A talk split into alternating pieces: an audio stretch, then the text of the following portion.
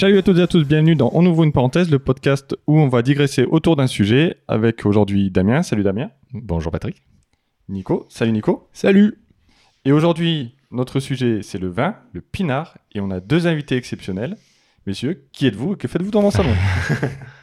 Euh, je commence. Mais je t'en prie. Donc, euh, je m'appelle Maxime et donc je participe au podcast euh, nommé Tire-Bouchon où on parle de pinard, comme tu le disais. Euh, pinard, ce terme qui nous a parfois été reproché parce que un peu trop argotique euh, pour parler de la noblesse du vin et c'est justement ce qu'on essaye de faire passer dans notre podcast, dans notre pod- podcast, comme tout le monde dit. C'est très dur à dire ce mot-là. Je- podcast. J'ai envie de Euh, le dire voilà. moi personnellement. On essaye d'être euh, un peu euh, les prolos du vin, quoi. Et puis moi, c'est Julien, je suis donc un invité exceptionnel. et je vous en remercie. Euh, voilà, Tire-Bouchon également. Donc, euh, je donne la réplique à Maxime, puisque c'est Maxime, le maître à penser de Tire-Bouchon, le, le maître Jedi de ce podcast. Et puis voilà, on a créé ça tous les deux un jour. Euh, Maxime l'arrive, dit J'aimerais, j'ai une idée. On va créer un podcast. J'ai dit Ben non. il est revenu quelques semaines après. J'ai une autre idée. On va faire un podcast. J'ai dit Ben non. Et puis bon, avec deux bouteilles de vin, il a réussi Ouais, à m'appâter et ça s'est fait comme ça. On a fait ça à l'anniversaire d'un pote. Au bout de son 14e pastis, il a dit oui. J'ai dit c'est bon, c'est gagné, signe. Et on, voilà, on parle de pinard et on revendique ce terme puisque voilà, pour nous, le pinard, c'est un élément essentiel de la pop culture française. Et donc voilà, vive le pinard et à bas le, le joli vin noble. Ouais, Sachant que Julien, on- tu es un petit peu dans la partie, Et vous- tu as changé d'orientation et tu es maintenant dans le vin. Exactement, ça a été un peu l'occasion qui a fait le larron par rapport à ce nouveau, à ce nouveau projet, puisque euh, j'étais dans la communication avant. Donc, et comme beaucoup de personnes dans la communication, on fait pas long feu. Et voilà, donc à force de voir des connards, j'ai dit, ben, je vais essayer de- d'aller voir des gens dans les vignes, euh, un beau retour aux sources, vraiment un retour à la nature et avec des gens très authentiques. et, et du coup, niveau connard, t'es venu faire un podcast avec trois connards. C'est pour, ça que j'ai accepté le- l'invitation tout de suite. Mais... C'est pas pour être sûr que la vigne c'était vraiment le bon, le bon terrain. que- Voilà, Ouais, ok. ouais, ouais. T'as- Et donc, mais voilà, merci de nous inviter en tout cas. donc, Oui, euh, merci. donc, deux experts euh, face à nous, euh, néophytes et euh, amateurs, mais néophytes. Que dalle.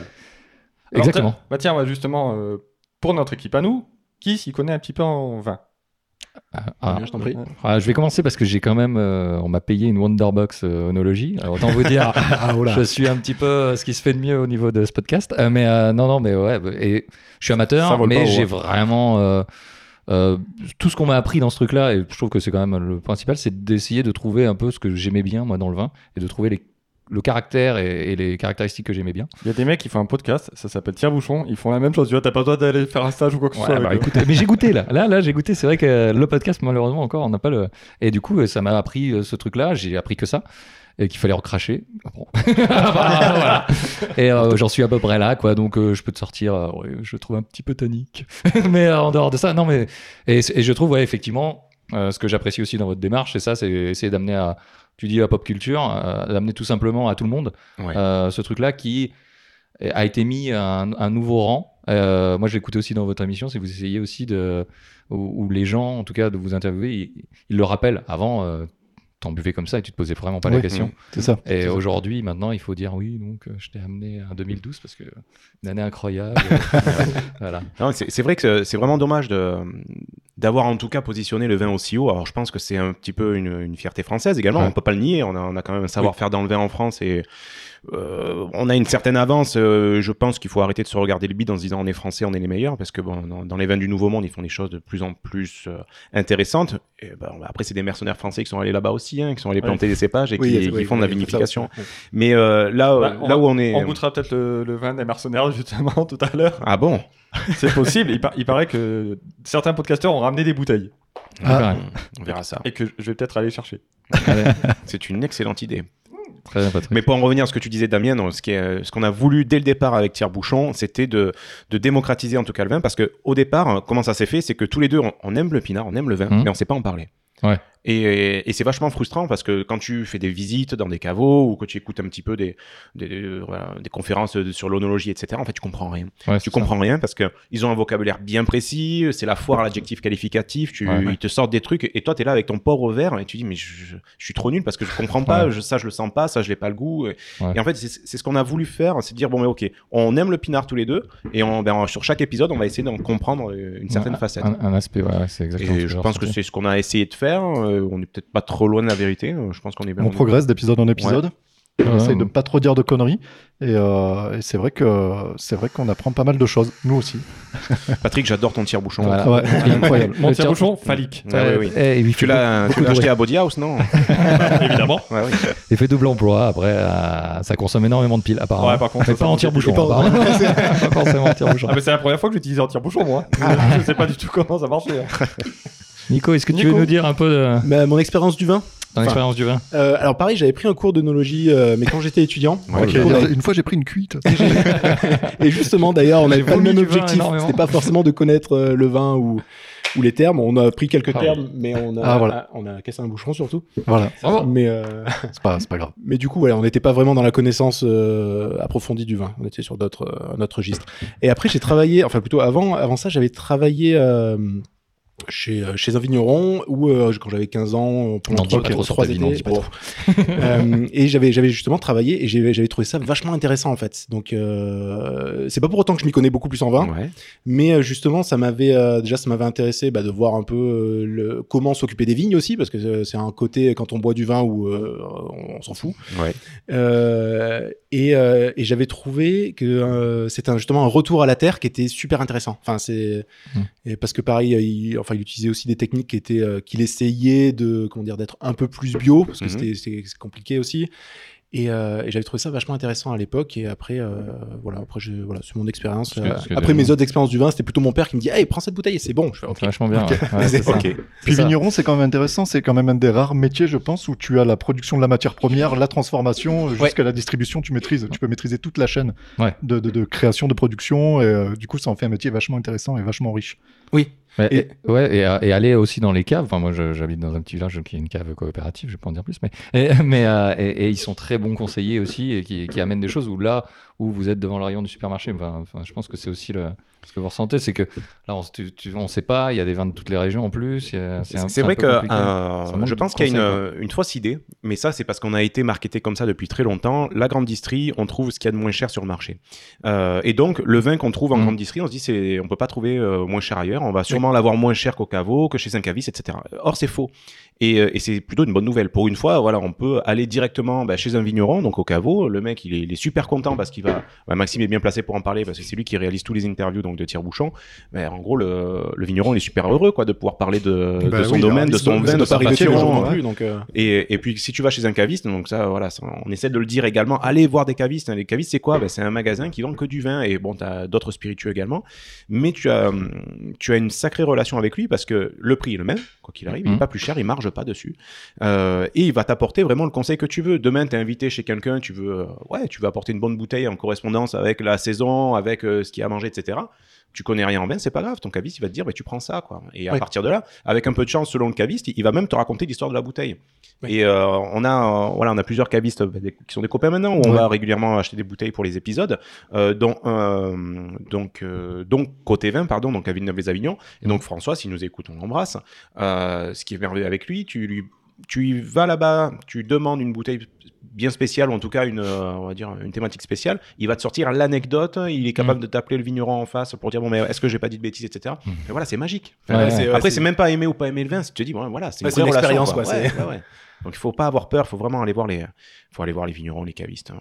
Enfin, voilà. Allez-y, c'est cool. Ouais, complètement, complètement. Mais c'est ça, c'est ce, c'est ce- c'est le tout le tout le but là de, de votre podcast et tout, c'est d'arriver à, à démystifier le truc. Là aujourd'hui, où à chaque fois que et puis même, enfin même aller dans une cave et, dire aujourd'hui, eh ben, savoir ce que tu veux, parce que on te dit bon, vous voulez plutôt euh, sec, plutôt machin, en blanc par exemple, c'est pas forcément évident pour tout le monde, c'est pas forcément euh, et, euh, et démystifier ça, c'est aussi une, bonne chose et, d'amener ça quoi. On est dans une dans une belle région. On, en- Voilà, on, on est entouré de vignes, donc ça fait partie de notre patrimoine régional aussi. Donc c'est. Puis c'est vrai que, c'est c'est vrai que le, le- je pense que le conseil d'un caviste est vachement important parce que on a, enfin moi je sais que quand on mange avec des amis, on a vite tendance à prendre les mêmes vins Oui. parce qu'on l'a goûté une fois, il était Oui, pas mauvais, bon bien ben, sûr, euh, ok. raison. Et, euh, et c'est souvent d'ailleurs au supermarché. Hein. Pas- Je vais pas le cacher. Et euh, c'est vrai que je pense que effectivement le conseil des cavistes peut bah, nous orienter aussi de- sur découvrir d'autres choses qui sont ça, qui ouais. sont tout aussi euh, qui sont bien D'autres meilleures choses des et fois même euh, aussi. d'autres régions parce que c'est vrai que par chauvisme ben on voilà on voit que des Oui, on va prendre la du beaucoup de Rhône, voilà tout etc mais c'est vrai qu'on connaît très mal les autres vins donc les Bordeaux les Bourgognes et bien d'autres et c'est vrai que le caviste peut dire bon ben vas-y teste ça quoi et Ouais. voilà c'est là où ça permet de, de tester sans se tromper parce que généralement Oui, voilà aussi, il y a ouais, de bons conseils hein, donc euh, Oui, Bon, on n'a pas d'action hein, chez les cavistes, je vous rassure. Ouais, pas encore. Mais euh, pas encore, pas encore, ouais. mais euh, non, non, franchement, ouais, On, rappelle que vous avez un Tipeee donc pour ton domaine à toi, hein, que tu vas racheter. oui, c'est ça. Il tente que je suis là même. Oui. Alors, Patrick a servi le vin. Est-ce qu'il n'a pas fait de faute Pa- Patrick, Patrick a fait un carnage au niveau du vin. Voilà. Alors la Non. première, la première chose qu'on a remarqué, c'est qu'il nous a éclaté le bouchon avec son super God Michel. Finalement. Et puis elle allait chercher un vieux tire-bouchon à l'ancienne et ça a fonctionné. Ça a fonctionné. Donc, restez simple. ça serait le conseil.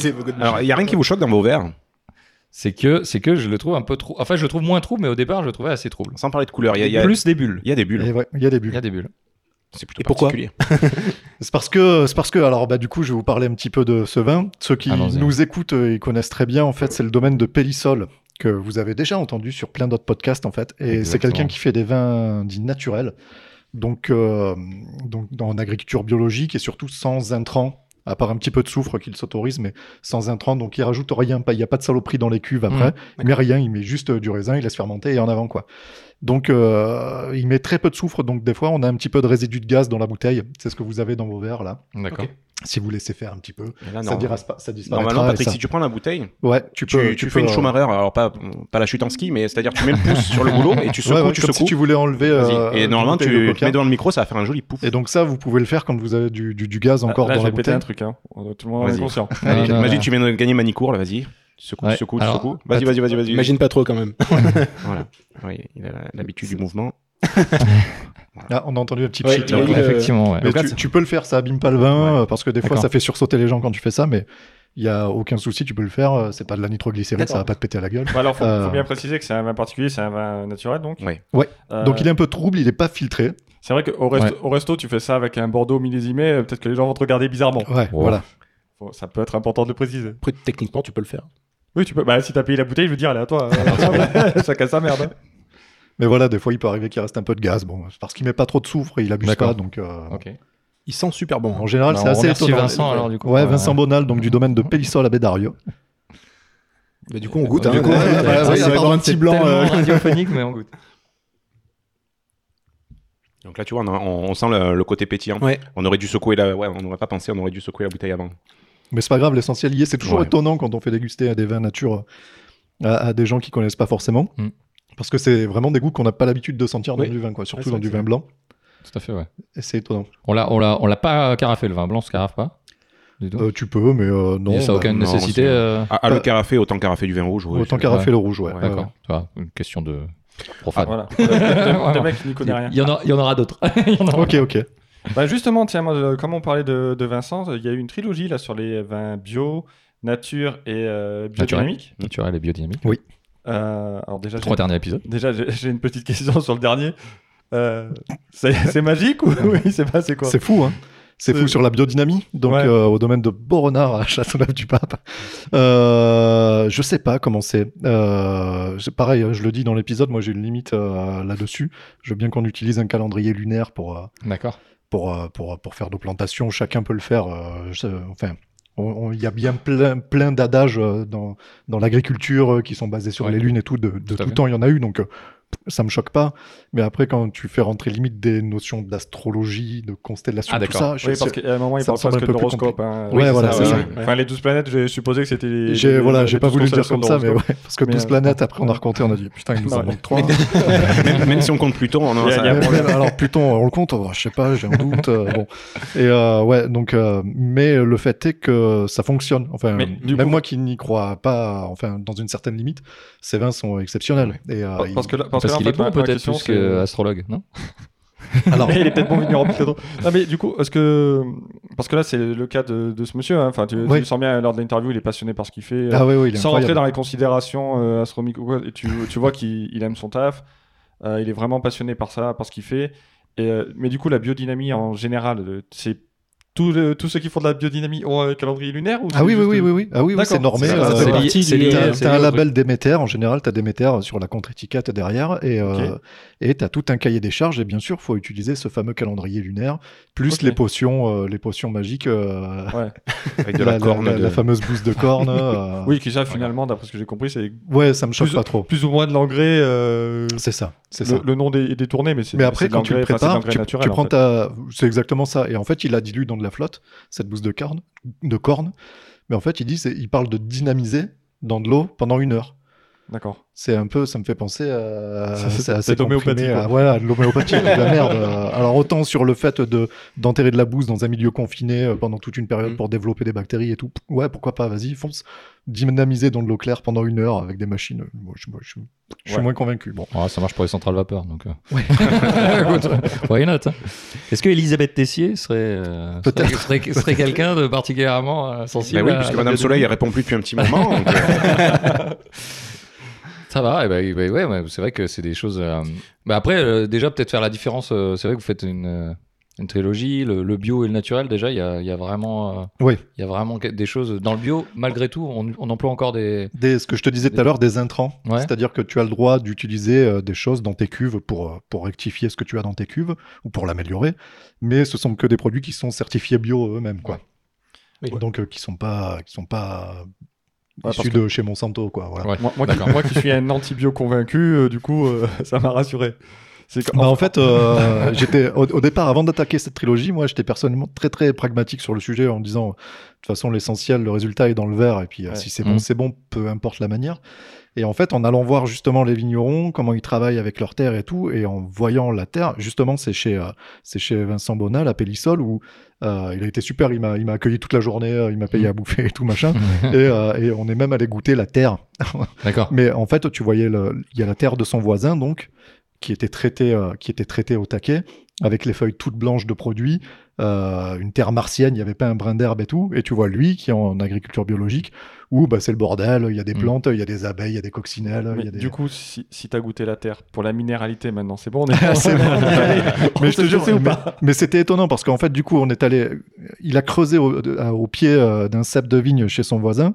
C'était super dur. Il a dû prendre son opinel, taper et tout machin. Et bon, il l'a pas fait goûter, mais il me l'a fait sentir et ça sentait. euh, je sais pas, ça sentait pas les produits chimiques, mais ça sentait rien de spécial. Moi, ça m'a rappelé. euh, dans, à l'intérieur d'une serre, tu, je sais pas si Ouais. tu as déjà eu l'occasion d'aller dans une serre une fois qu'ils viennent de traiter, tu sais, c'est Oui. un peu saturé et tout. Ça m'a rappelé un petit peu ce truc-là. Et chez lui, il a creusé à la main, il avait pas besoin de son opinel, et ça avait l'odeur de la terre que Ouais, tu as bouffé quand tu étais môme, quoi. Voilà. Ouais. Donc, euh, Ah, Parce que souvent, on compare, hein, on dit justement, euh, il y, a des, euh, il y a une espèce d'odeur ou de goût de sous-bois, de terre, Ouais. justement, dans, Ouais. dans certains vins rouges. Il y a ce truc-là. Donc, c'est vrai qu'on n'en mange pas souvent, tu vois. D'arriver à non, ces c'est termes-là, c'est ce qu'on disait tout à l'heure, c'est d'arriver à des adjectifs où on compare à des choses qu'on n'a jamais vraiment soit goûté ou soit. soit, soit Il y a- en a ressenti. des c'est sympa. difficile à identifier. Ah, il y a des des- goûts qu'on connaît tous, mais on n'arrive pas à mettre un mot dessus. Ouais. Alors, Julien euh, attends, il y, il y en a qui me font toujours mourir de rire. C'est quoi La vieille selle de cuir? Ouais, c'est le Ouais, cheval, vieille- cheval. ouais. vieille selle de cheval. Il y a quoi les. euh, Ah, moi, j'ai lu- bah, du coup, j'ai j'ai- expert en vin, je me suis renseigné, j'ai acheté un Ouais. super livre qui s'appelle Le vin pour les nuls. D'ailleurs, tu me le prêteras parce que j'en ai vraiment besoin. Bah oui, pas de problème, tu verras. c'est- On apprend plein de choses. hein, que ça peut avoir le goût de goudron. Et qu'apparemment, il y a des amateurs du goût goudron dans le Très vin. bien. Lécher une route. Ça veut dire qu'on l'a goûté quand même. hein, c'est hein. ce que je dis, c'est par rapport aux comparaisons. On parle souvent de goût framboise, de goût, etc. Alors que Apparemment, la framboise, il faut souvent la retrouver aussi, d'après ce que j'ai entendu dans un épisode. Pff, Ouais, mais ça c'est pareil. Après, ça, les, les petits goûts de fraises des bois, de Ouais. framboises, de fruits rouges comme ça, c'est super joli à entendre. Donc en fait, on vous Ouais, le vend c'est et on vous On- le on survend le taquet. euh. Mm. Tu ce sens que pas je- le petit goût de fraise bah, Moi, moi, perso, je suis oui, super nul. À... je suis super nul à ça. Ah, ça, à Donc trouver. Max a quand même, voilà, il... plus de. voilà, il a un palais qui est quand même plus talentueux que moi. Euh, moi perso, je- j'y connais rien quoi. Quand je... Maintenant, j'arrive à reconnaître quand même le, le côté vanillé de, du fût de chêne. bois, Voilà, ouais. ça, ça, j'y arrive. Mais sinon, ouais, j'ai- extrêmement Mm. de mal à, à le, à verbaliser parfois des- ce genre de choses. Et euh, c'est frustrant parce que parfois, alors il est bon, ouais, il est bon. Et tu sens quoi? Ben j'en sais rien, mais il est bon. voilà, ça me va Ça, quoi. ça a un goût de, de vin. un peu. Oui, voilà, c'est ça. du raisin euh, mûri au soleil. Mais t'arrives pour à mettre- comparer, c'est un peu compliqué. Pardon, excuse-moi. Non, non, du Euh, coup, pour comparer, enfin, je veux dire, c'est faut quand même un palais qui soit un petit peu affûté. euh, Ben, je pense que c'est avec de, de l'entraînement entre guillemets. Quoi. Ouais, Ça- alors, parle pas de ça, cuite ça. forcément, hein, Oui, mais, non, mais euh, non, non, mais Tous les jours, voilà. une petite heure. euh, buvez avec modération, bien Voilà, sûr. bien sûr. non, mais il faut, il faut goûter et à chaque fois qu'il y a un truc qui te. Euh, je pense que tu développes ta, ta bibliothèque perso. Quoi. Mm. En gros, voilà, ça, ce vin-là, il a telle caractéristique, hop, tu te l'enregistres et tu sais Mm. que tu pourras le ressortir euh, éventuellement ou le retrouver. après, t'as des, t'as des termes, parce que là, pareil, dans le bouquin, ils te sortent des, des termes euh, exceptionnels. Euh, il a goût de ceci, de cela. euh, Le sous-bois après une pluie. euh, Mec, j'ai jamais bouffé un sous-bois après la pluie. Pas encore. Et, et- et quand, et quand- quand en face, t'as quelqu'un qui dit Oui, bah ça a le goût de, de la terre mouillée. De... Putain, mais c'est à quel goût la terre mouillée? Enfin, Qu'est-ce que, Mhm. qu'est-ce Ouais. que tu sens c'est compliqué. Moi, je rêve d'un sommelier qui me dit celui-ci, il a le goût de la chatte à ta mère, quoi, tu vois. ça, ça me ferait vraiment mourir de rire, quoi. Oui, oui, mais en même temps, ça voudrait dire. hein. En même temps, on n'a jamais goûté le goudron, quoi. Écoute, Est-ce que, est-ce que tu Ouais, Est-ce que ton père est sommelier dire Je peux l'appeler papa. Papa, c'est toi Enfin Pourquoi t'es parti acheter des clopes?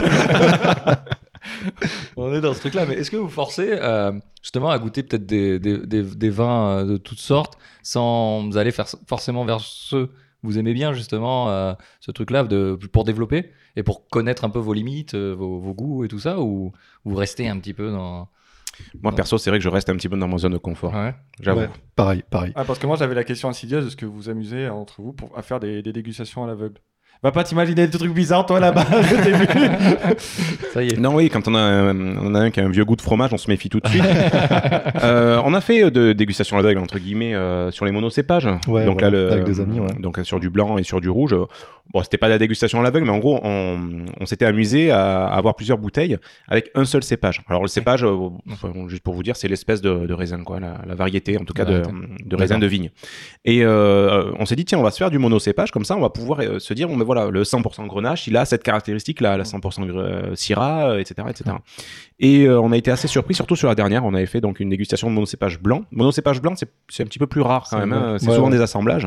Donc on s'est un petit peu, on un petit peu creusé la tête pour trouver des, des bouteilles. Parce que c'est un truc qui partait aux États-Unis, c'est ça? Que t'avais pu Alors ça c'était le rouge, ouais. En effet, ça c'était un 100% Syrah, c'était pour le, le rouge. Donc c'était une cuvée qu'on trouve pas en France parce qu'elle part en export en effet.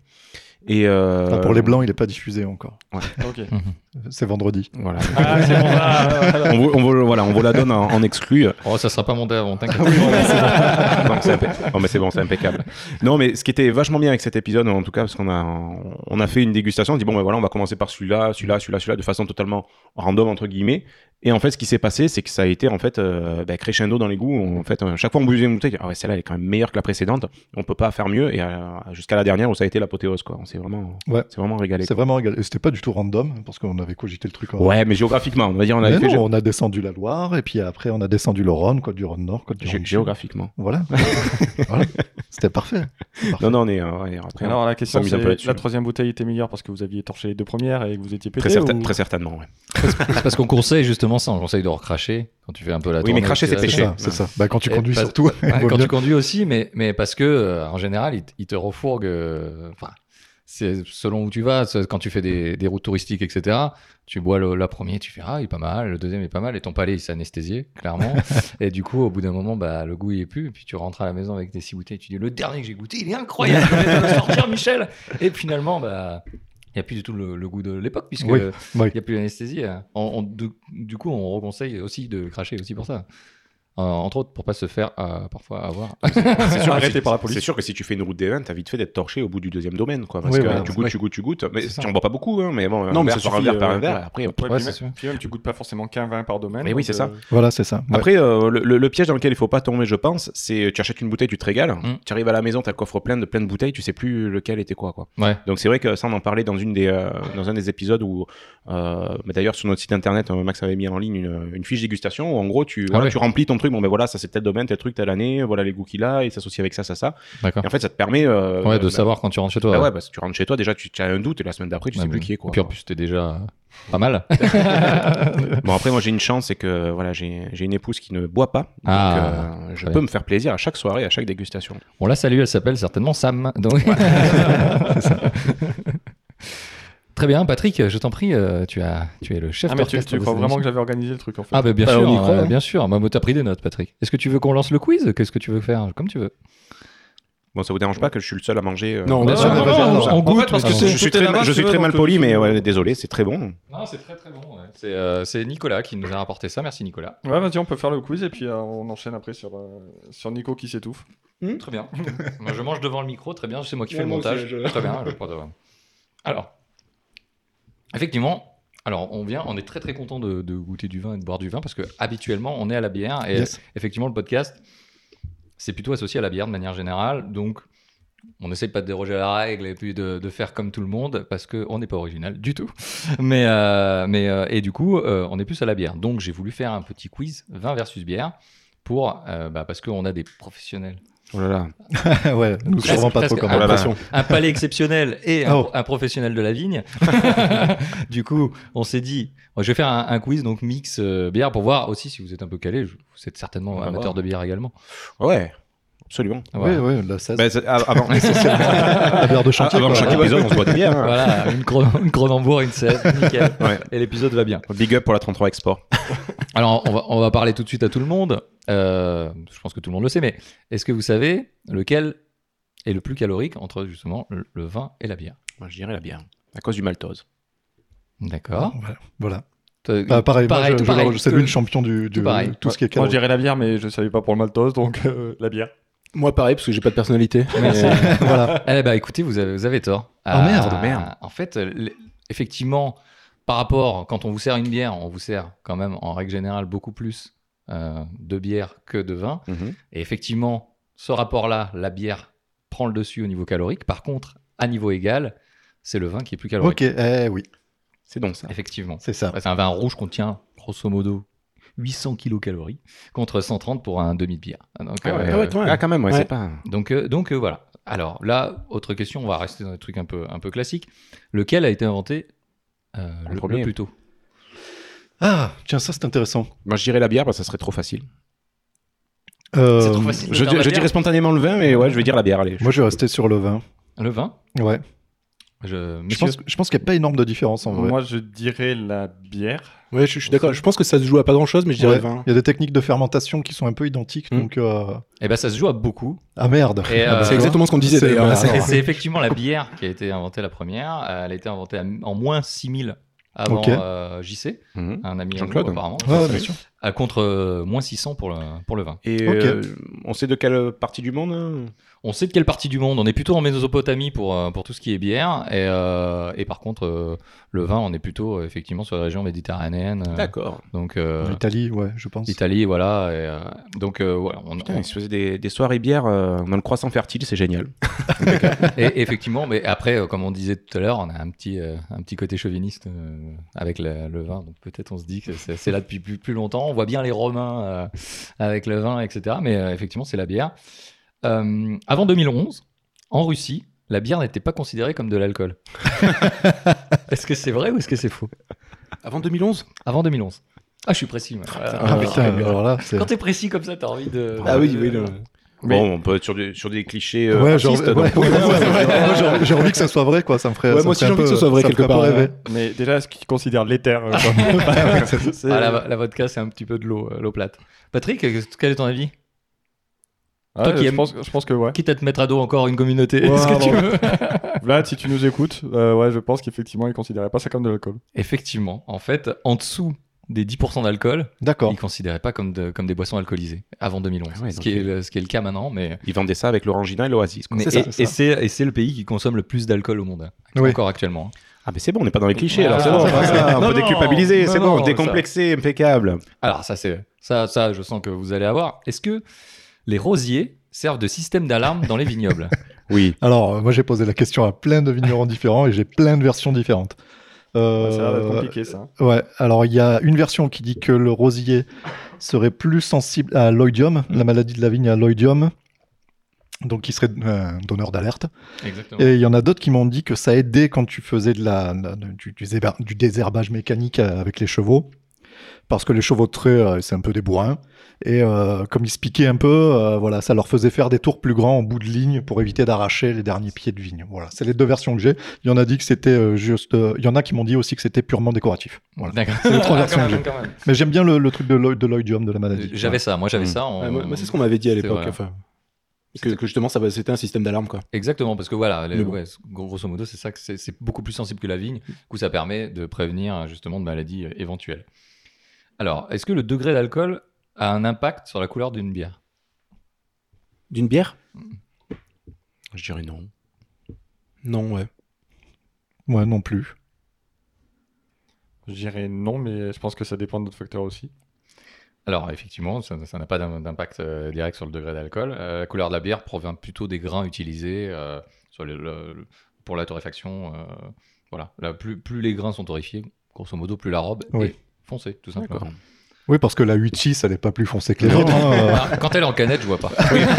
Déjà. Ah, puis en plus, elle, doit- elle est filtrée, la 8.6. De manière, la 8.6, elle est ou, en- ou dans une canette ou dans un clodo. Donc généralement, on la voit, on la voit rarement dans un verre. Dans quoi. un clodo, d'accord. Et, et tu sais pas, mais peut-être des fois, la canette est dans le clodo. Avant ou après? Ah. Pendant. Pendant. Alors, est-ce que les forêts d'Asie du Sud-Ouest fournissent la majorité du liège pour, toutes, euh, pour tous les bouchons des bouteilles? Ah merde.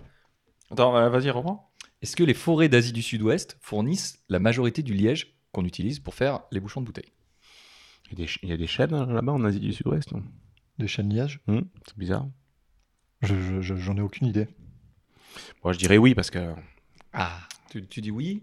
Nous avons d'autres avis? Bon, je, vais, je vais dire non. Je vais dire Moi, non. je dirais non. Je vais dire oui, juste pour faire égalité quand même. Eh ben, euh, non, c'est c'est non, euh, effectivement. Ah. Euh, la production mondiale de liège, c'est environ 300 000 tonnes par an. Ok. Et c'est euh, la moitié de la production vient du Portugal. Et pas D'accord. du tout de- et pas du tout euh, le reste de- des pays, pays méditerranéens, mais pas du tout. il n'y a euh, pas que les poils et la morue donc euh, au Portugal. Donc, fait- Putain, t'enchaînes les clichés, dis je donc. m'en fous, c'est pas notre podcast. Ah, mais tu peux y aller, j'ai moi. Oh, Il n'y a pas de problème. nous, on n'a aucun problème. On a, on a dû déjà faire des blagues sur les Portugais. d'ailleurs. Qu'on embrasse. Qu'on oui, ouais. pas, pas trop sur la joue parce que ça pique. Pique. Est-ce qu'il existe une bière de banane? Oula, pourquoi pas J'ai envie de dire oui aussi. Ouais. Ça doit A priori, on peut faire des bières de tout finalement. euh. On peut faire des bières de tout, effectivement. C'est un, euh, c'est produit donc par la fermentation simplement de la banane. On trouve ça plutôt en Afrique, euh, en Ouganda, en Rwanda, en Tanzanie et sur la République démocratique du Congo. République quoi? oui, Patrick, euh, l'orthophonie, Patrick. Bon, merci. Euh, alors, euh, on, on va parler de, de champagne, puisque Oh. Ah, le, le vin, finalement, le champagne, ça reste un vin. Est-ce qu'en moyenne, dans une bouteille de champagne, il y a 100 000 bulles oh putain. Il n'y en a pas plus. Je crois qu'il y en a plus que ça. Plus que ça, Est-ce qu'il y a vraiment des mecs qui se sont fait chier à mesurer ça Ah oui, Non, il mais compte, il les gars. Ouais. Y a des choses importantes dans la vie quand même. Ah ouais, Il y a des chercheurs qui boivent beaucoup de champagne pour compter les bulles. Cherche, cherche, cherche. Mais j'ai l'impression a- qu'elles se démultiplient, moi. Elles sont- elles s'accrochent au bord du verre, elles font plap, plap, plap, plap, plap, plap, plap, Oui, plus de ça. 100 000.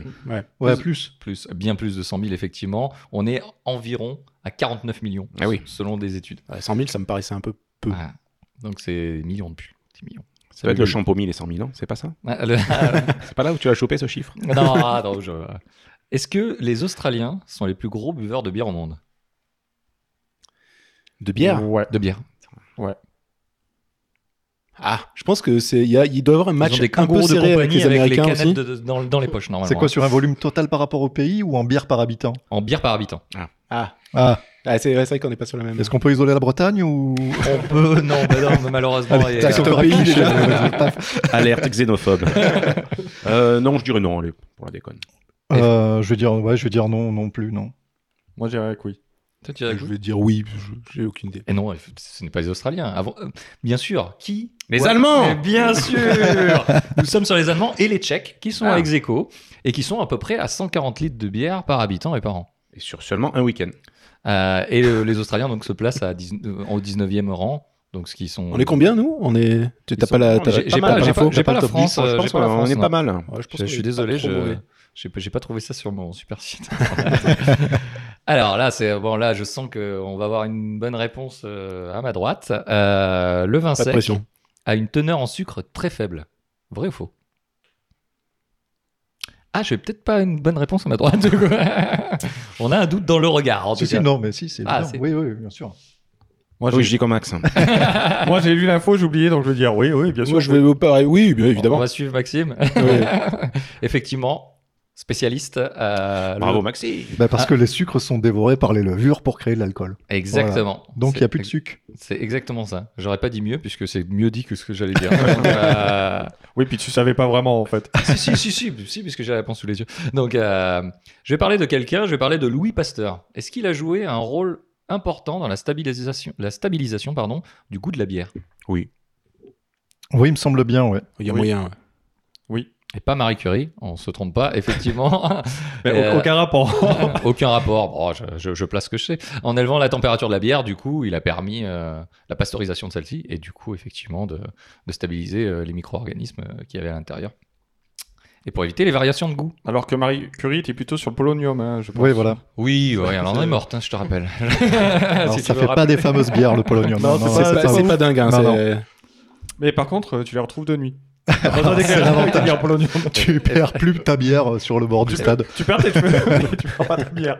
Alors, j'ai une, dernière, j'ai une dernière question, une question assez simple. Est-ce que si on ajoute entre 70 à 90% d'alcool dans un vin en fermentation, on obtient du Porto?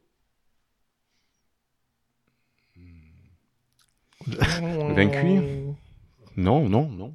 Ben, les, les- vins doux naturels, ils sont faits comme ça, genre à Ah. Baume de Venise. Oui, ils, Ah, ouais. ils, ils arrêtent la, ils arrêtent euh, le fait que que les levures dévorent les sucres en ajoutant de l'alcool. Donc et ça donne des trucs très très sucrés. Donc peut-être. On- Nous avons un peut-être. Ouais, bah, on va suivre parce que ça, ouais. zéro idée, hein, donc euh, oui, peut-être, sans doute. On a, Oui, on a une oui, logique, cer- Certainement. on a une logique imparable Non, du côté y a- de Maxime. Il y, a- y en a un qui a l'air de savoir, nous on suit. Ah ouais, ouais, c'est, Bah, mais c'est ça, c'est ça. Si on va dans une cave, on le suit. hein. On le bah suit. oui.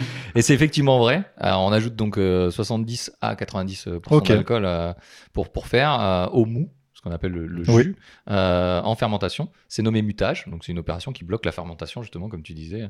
L'alcool empêche euh, les sucres d'être. euh, d'être euh, et du coup c'est beaucoup plus sucré effectivement et euh, de- ça conserve du coup le sucre naturel et donc ça donne au, au porto son goût rond et fruité et voilà, Écoute, le quiz est terminé je vous remercie d'avoir Ah. participé Ah, bravo, bravo. Excellent quiz. voilà, bah écoute, je, je remercie euh, Kipo Quiz de m'avoir merci, à lui. de m'avoir aidé, voilà. Non, donne pas les noms, on va devoir les payer. Ah ouais, Ils vont pas nous payer, nous, c'est nous qui allons devoir les payer. on va faire un chèque. Voilà, qu'est-ce que tu veux que je te dise? Et pas un tchèque qui boive autant d'alcool qu'un allemand. On n'aurait jamais cru. De bière, de bière, c'est les Russes. Euh, oui, oui, tout à fait. Ah, je vois que cette table est pleine de préjugés et j'apprécie. C'est ça. en tout cas, ça fait plaisir. Bonjour à nos amis portugais. Patrick, euh, quelle est la suite? J'en ai aucune idée, évidemment. Est-ce que vous allez faire un podcast un peu sur l'histoire du vin? On a fait un- On l'a abordé, l'histoire du Alors il y avait un hors-série au mois d'août euh, que personne n'a écouté Oui. puisqu'il était au mois d'août. Bah, si, Et que la France s'arrête. euh, Sur Pline l'Ancien, ouais. Donc euh, nous c'est notre euh, c'est ce qu'on c'est ce qu'on s'est défini comme l'an zéro du vin Ouais. et euh, parce que c'est les premiers documents bah, Ouais. documentés, ça se dit pas, c'est très mal Si, dit. si, ça passe. Mais c'est quoi, les premiers écrits qu'on a sur le vin. 0070, c'est lui? C'est ça, il est dans c'est il est des années 70 mais 0070. Ouais, mais sans les ouais. roues flaquettes, ouais. Voilà, c'est pas c'est pas un gratteux de, de groupe de rock prog et euh, et en fait c'est lui qui euh, il avait il a fait une énorme encyclopédie euh, sur pour regrouper tous les savoirs de son de son époque et il y a un volume qui est quasiment euh, entièrement dédié au, au vin où il recense un petit peu euh, un petit peu tous les terroirs d'Italie, euh, même tous les plus grands poivreaux d'Italie. Euh, voilà, hein, il paraît que Néron, euh, bah, hein, il y allait bien quoi. Il avait le nez rond. voilà, c'est ça.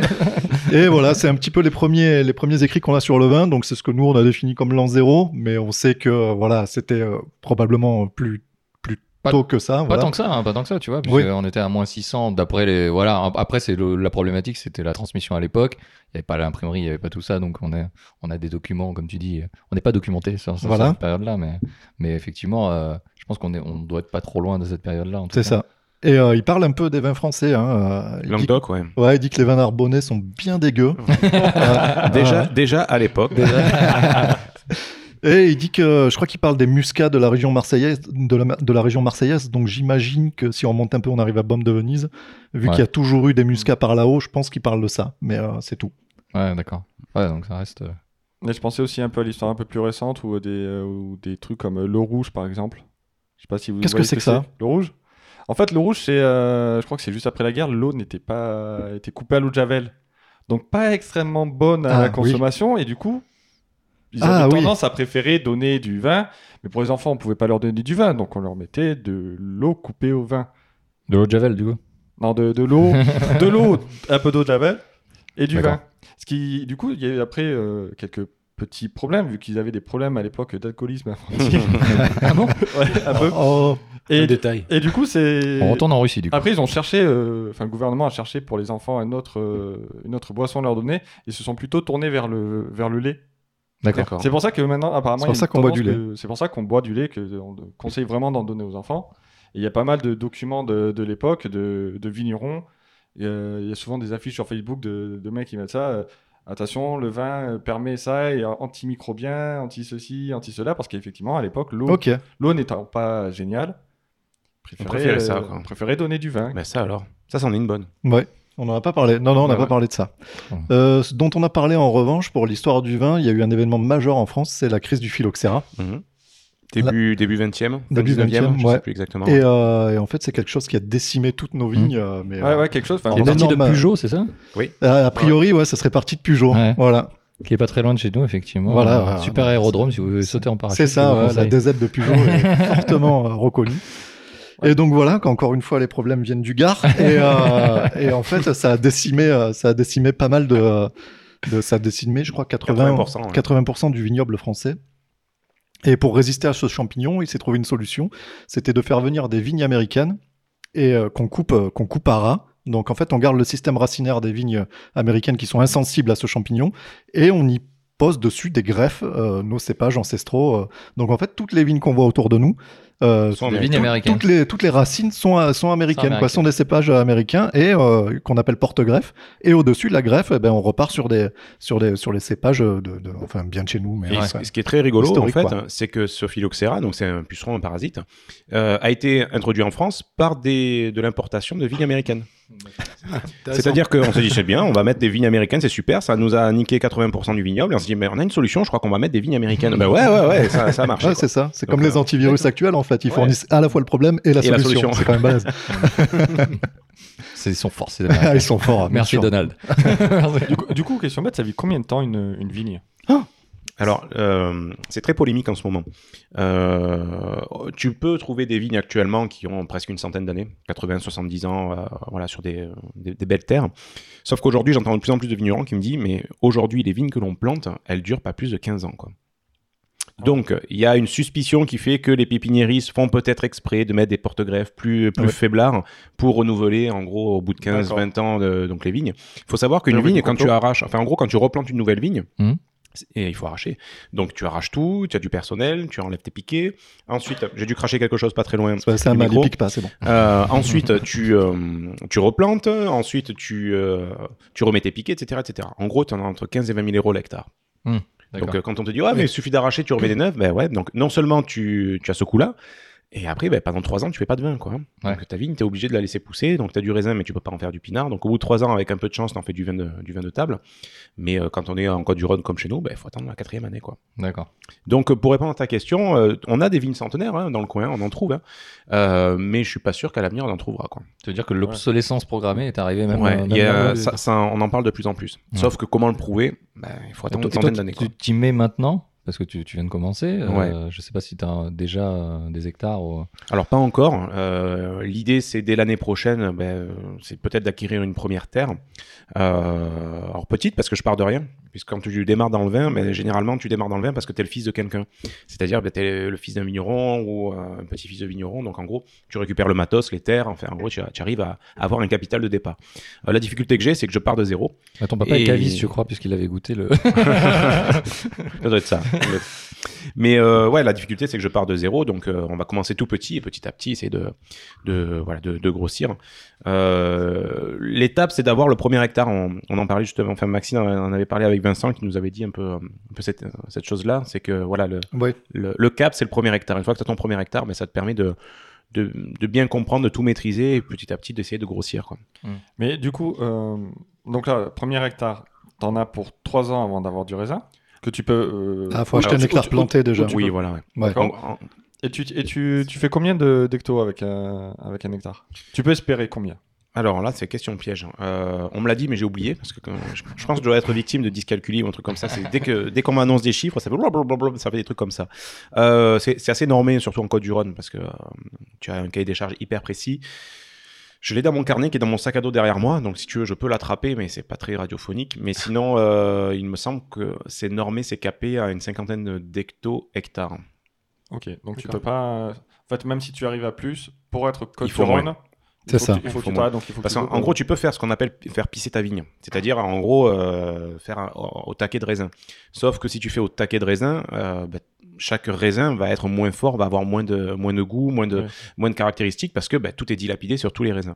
Donc l'idée des Côtes du Rhône, c'est de dire, bon, ben voilà, on va tailler d'une certaine façon pour laisser un certain nombre de grappes sur chaque souche pour euh, avoir grosso modo la- une certaine euh, certaine qualité, en tout cas une certaine force de raisin. Ce qu'on n'a pas, par exemple, dans le, bah, on parlait du Languedoc, on, on vanait, euh, on vanait là-dessus. Euh, le Languedoc, pendant des, euh, pendant des décennies, voire des siècles, ils ont eu cette réputation de faire pisser les- la vigne parce qu'ils étaient, ils étaient payés en gros au kilo degré. Quoi. Le, fameux kilo degré. Donc euh, voilà, au plus en plus au mieux c'était. Donc ce qui faisait un vin de merde à l'arrivée, quoi. Ce qui- D'ailleurs, ce qui a donné un vin de- le, Le- vin- le vin de merde, le fameux. Voilà, à 7 notamment, Ouais.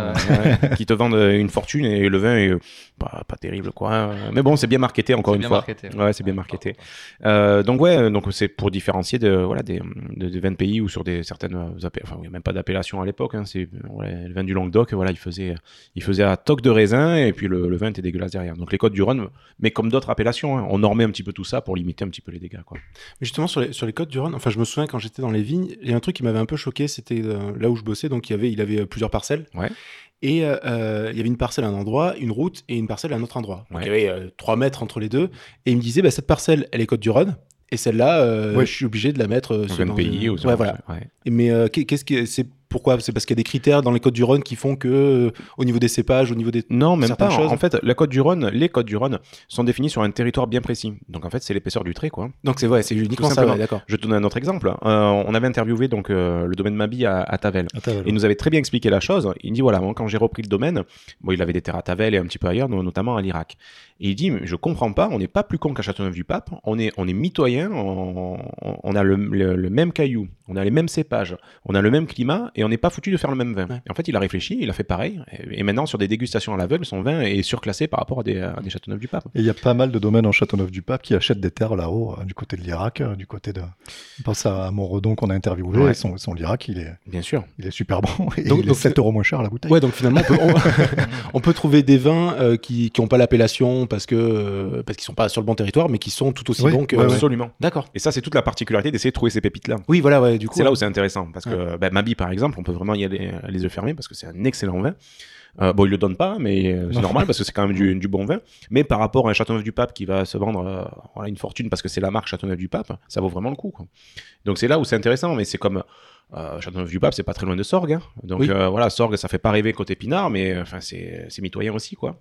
Ouais, c'est donc, même terre, euh, ouais, même ouais, raisin, ouais, c'est ça. euh, Parce que les cépages, en plus, pour être Côte du Rhône, c'est quoi C'est T'en as trois, c'est Syrah, Ah, Mourvèdre alors, et- as- Syrah, as- Grenache, Mourvèdre, ouais, Ouais, mais après, mais tu as peux en mettre bien plus, mais c'est vrai que. C'est le pourcentage. Parce euh, qu'en parce qu'en fait, il faut que ça soit majoritairement un de ces, enfin, ces trois-là. Ouais, Et ça. après, s'ils ont un truc, euh, Ça- un autre cépage, euh, ils peuvent le mettre dedans. Alors, c'est pas forcément euh, Côte du Rhône spécifiquement. Tu as, des cahiers des charges pour les AOC plus petites et les crus, euh, que ce soit à Châteauneuf-du-Pape, à Kéran, à Gigondas, euh, tout ça.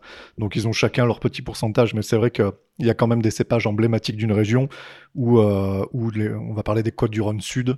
C'est le Grenache, c'est le Grenache la star. Donc, en général, tu t'attends à ce qu'il y ait une majorité de Grenache dans tes assemblages. Mais tu peux en mettre, tu peux en mettre, tu peux mettre un petit peu tout ce que tu veux dedans, quoi. À Boronard, il a des bouteilles où il y a 13 cépages différents dedans, quoi. Ah ouais. Même des cépages méconnus, euh, des trucs, euh, parce qu'il fait un petit peu l'archiviste pour éviter un petit peu ce problème dont tu nous parlais tout à l'heure sur l'obsolescence programmée, où il fait euh, ses propres pieds par mutage perso dans son jardin, quoi. Et, et en fait, voilà, il essaye de réimplanter des cépages, des anciens cépages de la région méconnus. Et, mais c'est vrai que bon, voilà, ici c'est Grenache. Si tu descends du côté de Bandol, tu auras le Mourvèdre, où ils ont une obligation d'avoir, pour être, euh, pour être Bandol, tu as une obligation d'avoir 80% de Mourvèdre dedans. Et euh, si tu vas euh, Côte du Rhône Nord, euh, si tu passes, euh, une fois que tu as passé Pierre Latte là-haut, là, c'est la Syrah, la star, quoi. Voilà. C'est vraiment. Ouais, c'est hyper ça. normé. Quand vous parliez de monocépage tout à l'heure, Oui. c'est hyper, hyper rare. Mais c'est pas que c'est normé, c'est qu'en fait, c'est le cépage qui se sent bien dans ce terroir-là. C'est là qu'il donne sa plus belle expression, Ouais, en fait. D'accord. Et après, si tu montes, tu auras le Gamay en Beaujolais, et puis euh, voilà. Et puis le Pinot Noir en Bourgogne, et puis. euh, et puis voilà. oui, c'est que si, si c'est ce cépage qui est exploité, c'est aussi que c'est plus facile parce pour les qu'il est bon paysans. ici, et, quoi. enfin, il est... enfin, Bah, plus après, il y a facile, pas forcément, mais il y a du il- Syrah en- à Bordeaux. Enfin, non Ouais, ouais, ouais, bien sûr, tu vois, bien sûr. Et Bah, ils sont pas trop mal là. Il y avait, euh, il y avait un des, un des viticulteurs que tu avais interrogé interrogé. Ya Ouais, ouais. Bonjour Patrick Ya Ah, ya, bah Oui, oui, avec il la, avait- la il lampe avait- dans les yeux. oui. Il avait, il avait du, du Givers en plus. Euh, Givers, je sais pas Ah, Similar, ah, ça. c'est euh, c'est- aux Escaravailles à Rasto, j'aime beaucoup. Bah, en fait, oui, parce que sa fille, elle a fait ses études euh, dans le nord-est là-haut, et comme Ouais. elle aime bien le bah, il avait une vieille, var- une vieille parcelle là, il savait pas trop quoi en faire, et il a planté du Gewürz. Alors, bien sûr, t'as pas comme, euh, c'est pas des vins d'Alsace qui te sort quoi. Ouais. Mais bon, voilà, il se fait plaisir. Mais il a pas le droit de, de l'étiqueter en Côte du Rhône ni en, ni en Rasto celui-là.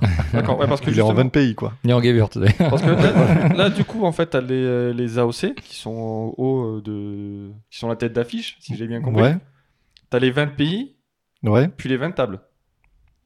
En fait. Les- Euh, ouais, voilà. Les 20 pays, donc ce sont des vins avec une indication géographique, c'est un IG, c'est ça? Alors, euh, au risque de dire une connerie, je pense que AOC, maintenant, IGP. tu as, tu as les... euh, Ouais, parce que c'est. En gros, avant, tu avais les 20 pays, euh, enfin, ce qu'on appelait les, vins de table. En gros, maintenant, c'est le vin de France. Enfin, tu vas dans Oui, une ça a quoi, ouais. Ça, ça s'appelle le vin de France. En effet, c'est le vin, bah, pas passe-partout, mais c'est celui qui est pas classé, en Ouais. gros. Et après, ouais, c'est vrai que j'ai plus... Je crois que tu as le cru tout en haut. Ouais, t'as le cru. Le cru, euh, l'AOP ou AOC. T'as même, même dans en Bourgogne, euh, en Bourgogne et dans le Bordelais, t'as même des, des, des AOC, euh, des cahiers des charges, mais euh, parcellaires.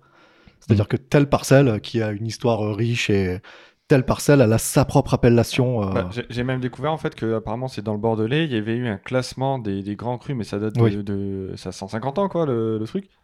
Et euh, en haut donc c'est euh, les grandes maisons, c'est Château Margaux. voilà, Euh, c'est ça. les mecs ils peuvent faire de la merde, ils, ils resteront là quoi qu'il Oui, arrive. oui, les grands crus, ouais, bien sûr, bien sûr. Bah après, s'ils sont grands crus, c'est pas. Oui, non mais c'est euh, bah, quand non vous plus. étiez avec le caviste justement c'était intéressant, il parlait, euh, parlait des médailles, des concours Ouais. et tout, et du fait que bah, les grands crus s'y présentent pas parce que en Ah bah, ils dégustation ont à tout à perdre. euh, Ouais, ils ont tout à perdre en Comment termes ça se d'image passe, de marque, quand même. Ah, Il ah, ouais, vas-y. Pardon, il y, y a des vins du coup qui ont, qui ont une appellation qui est un peu usurpée ou?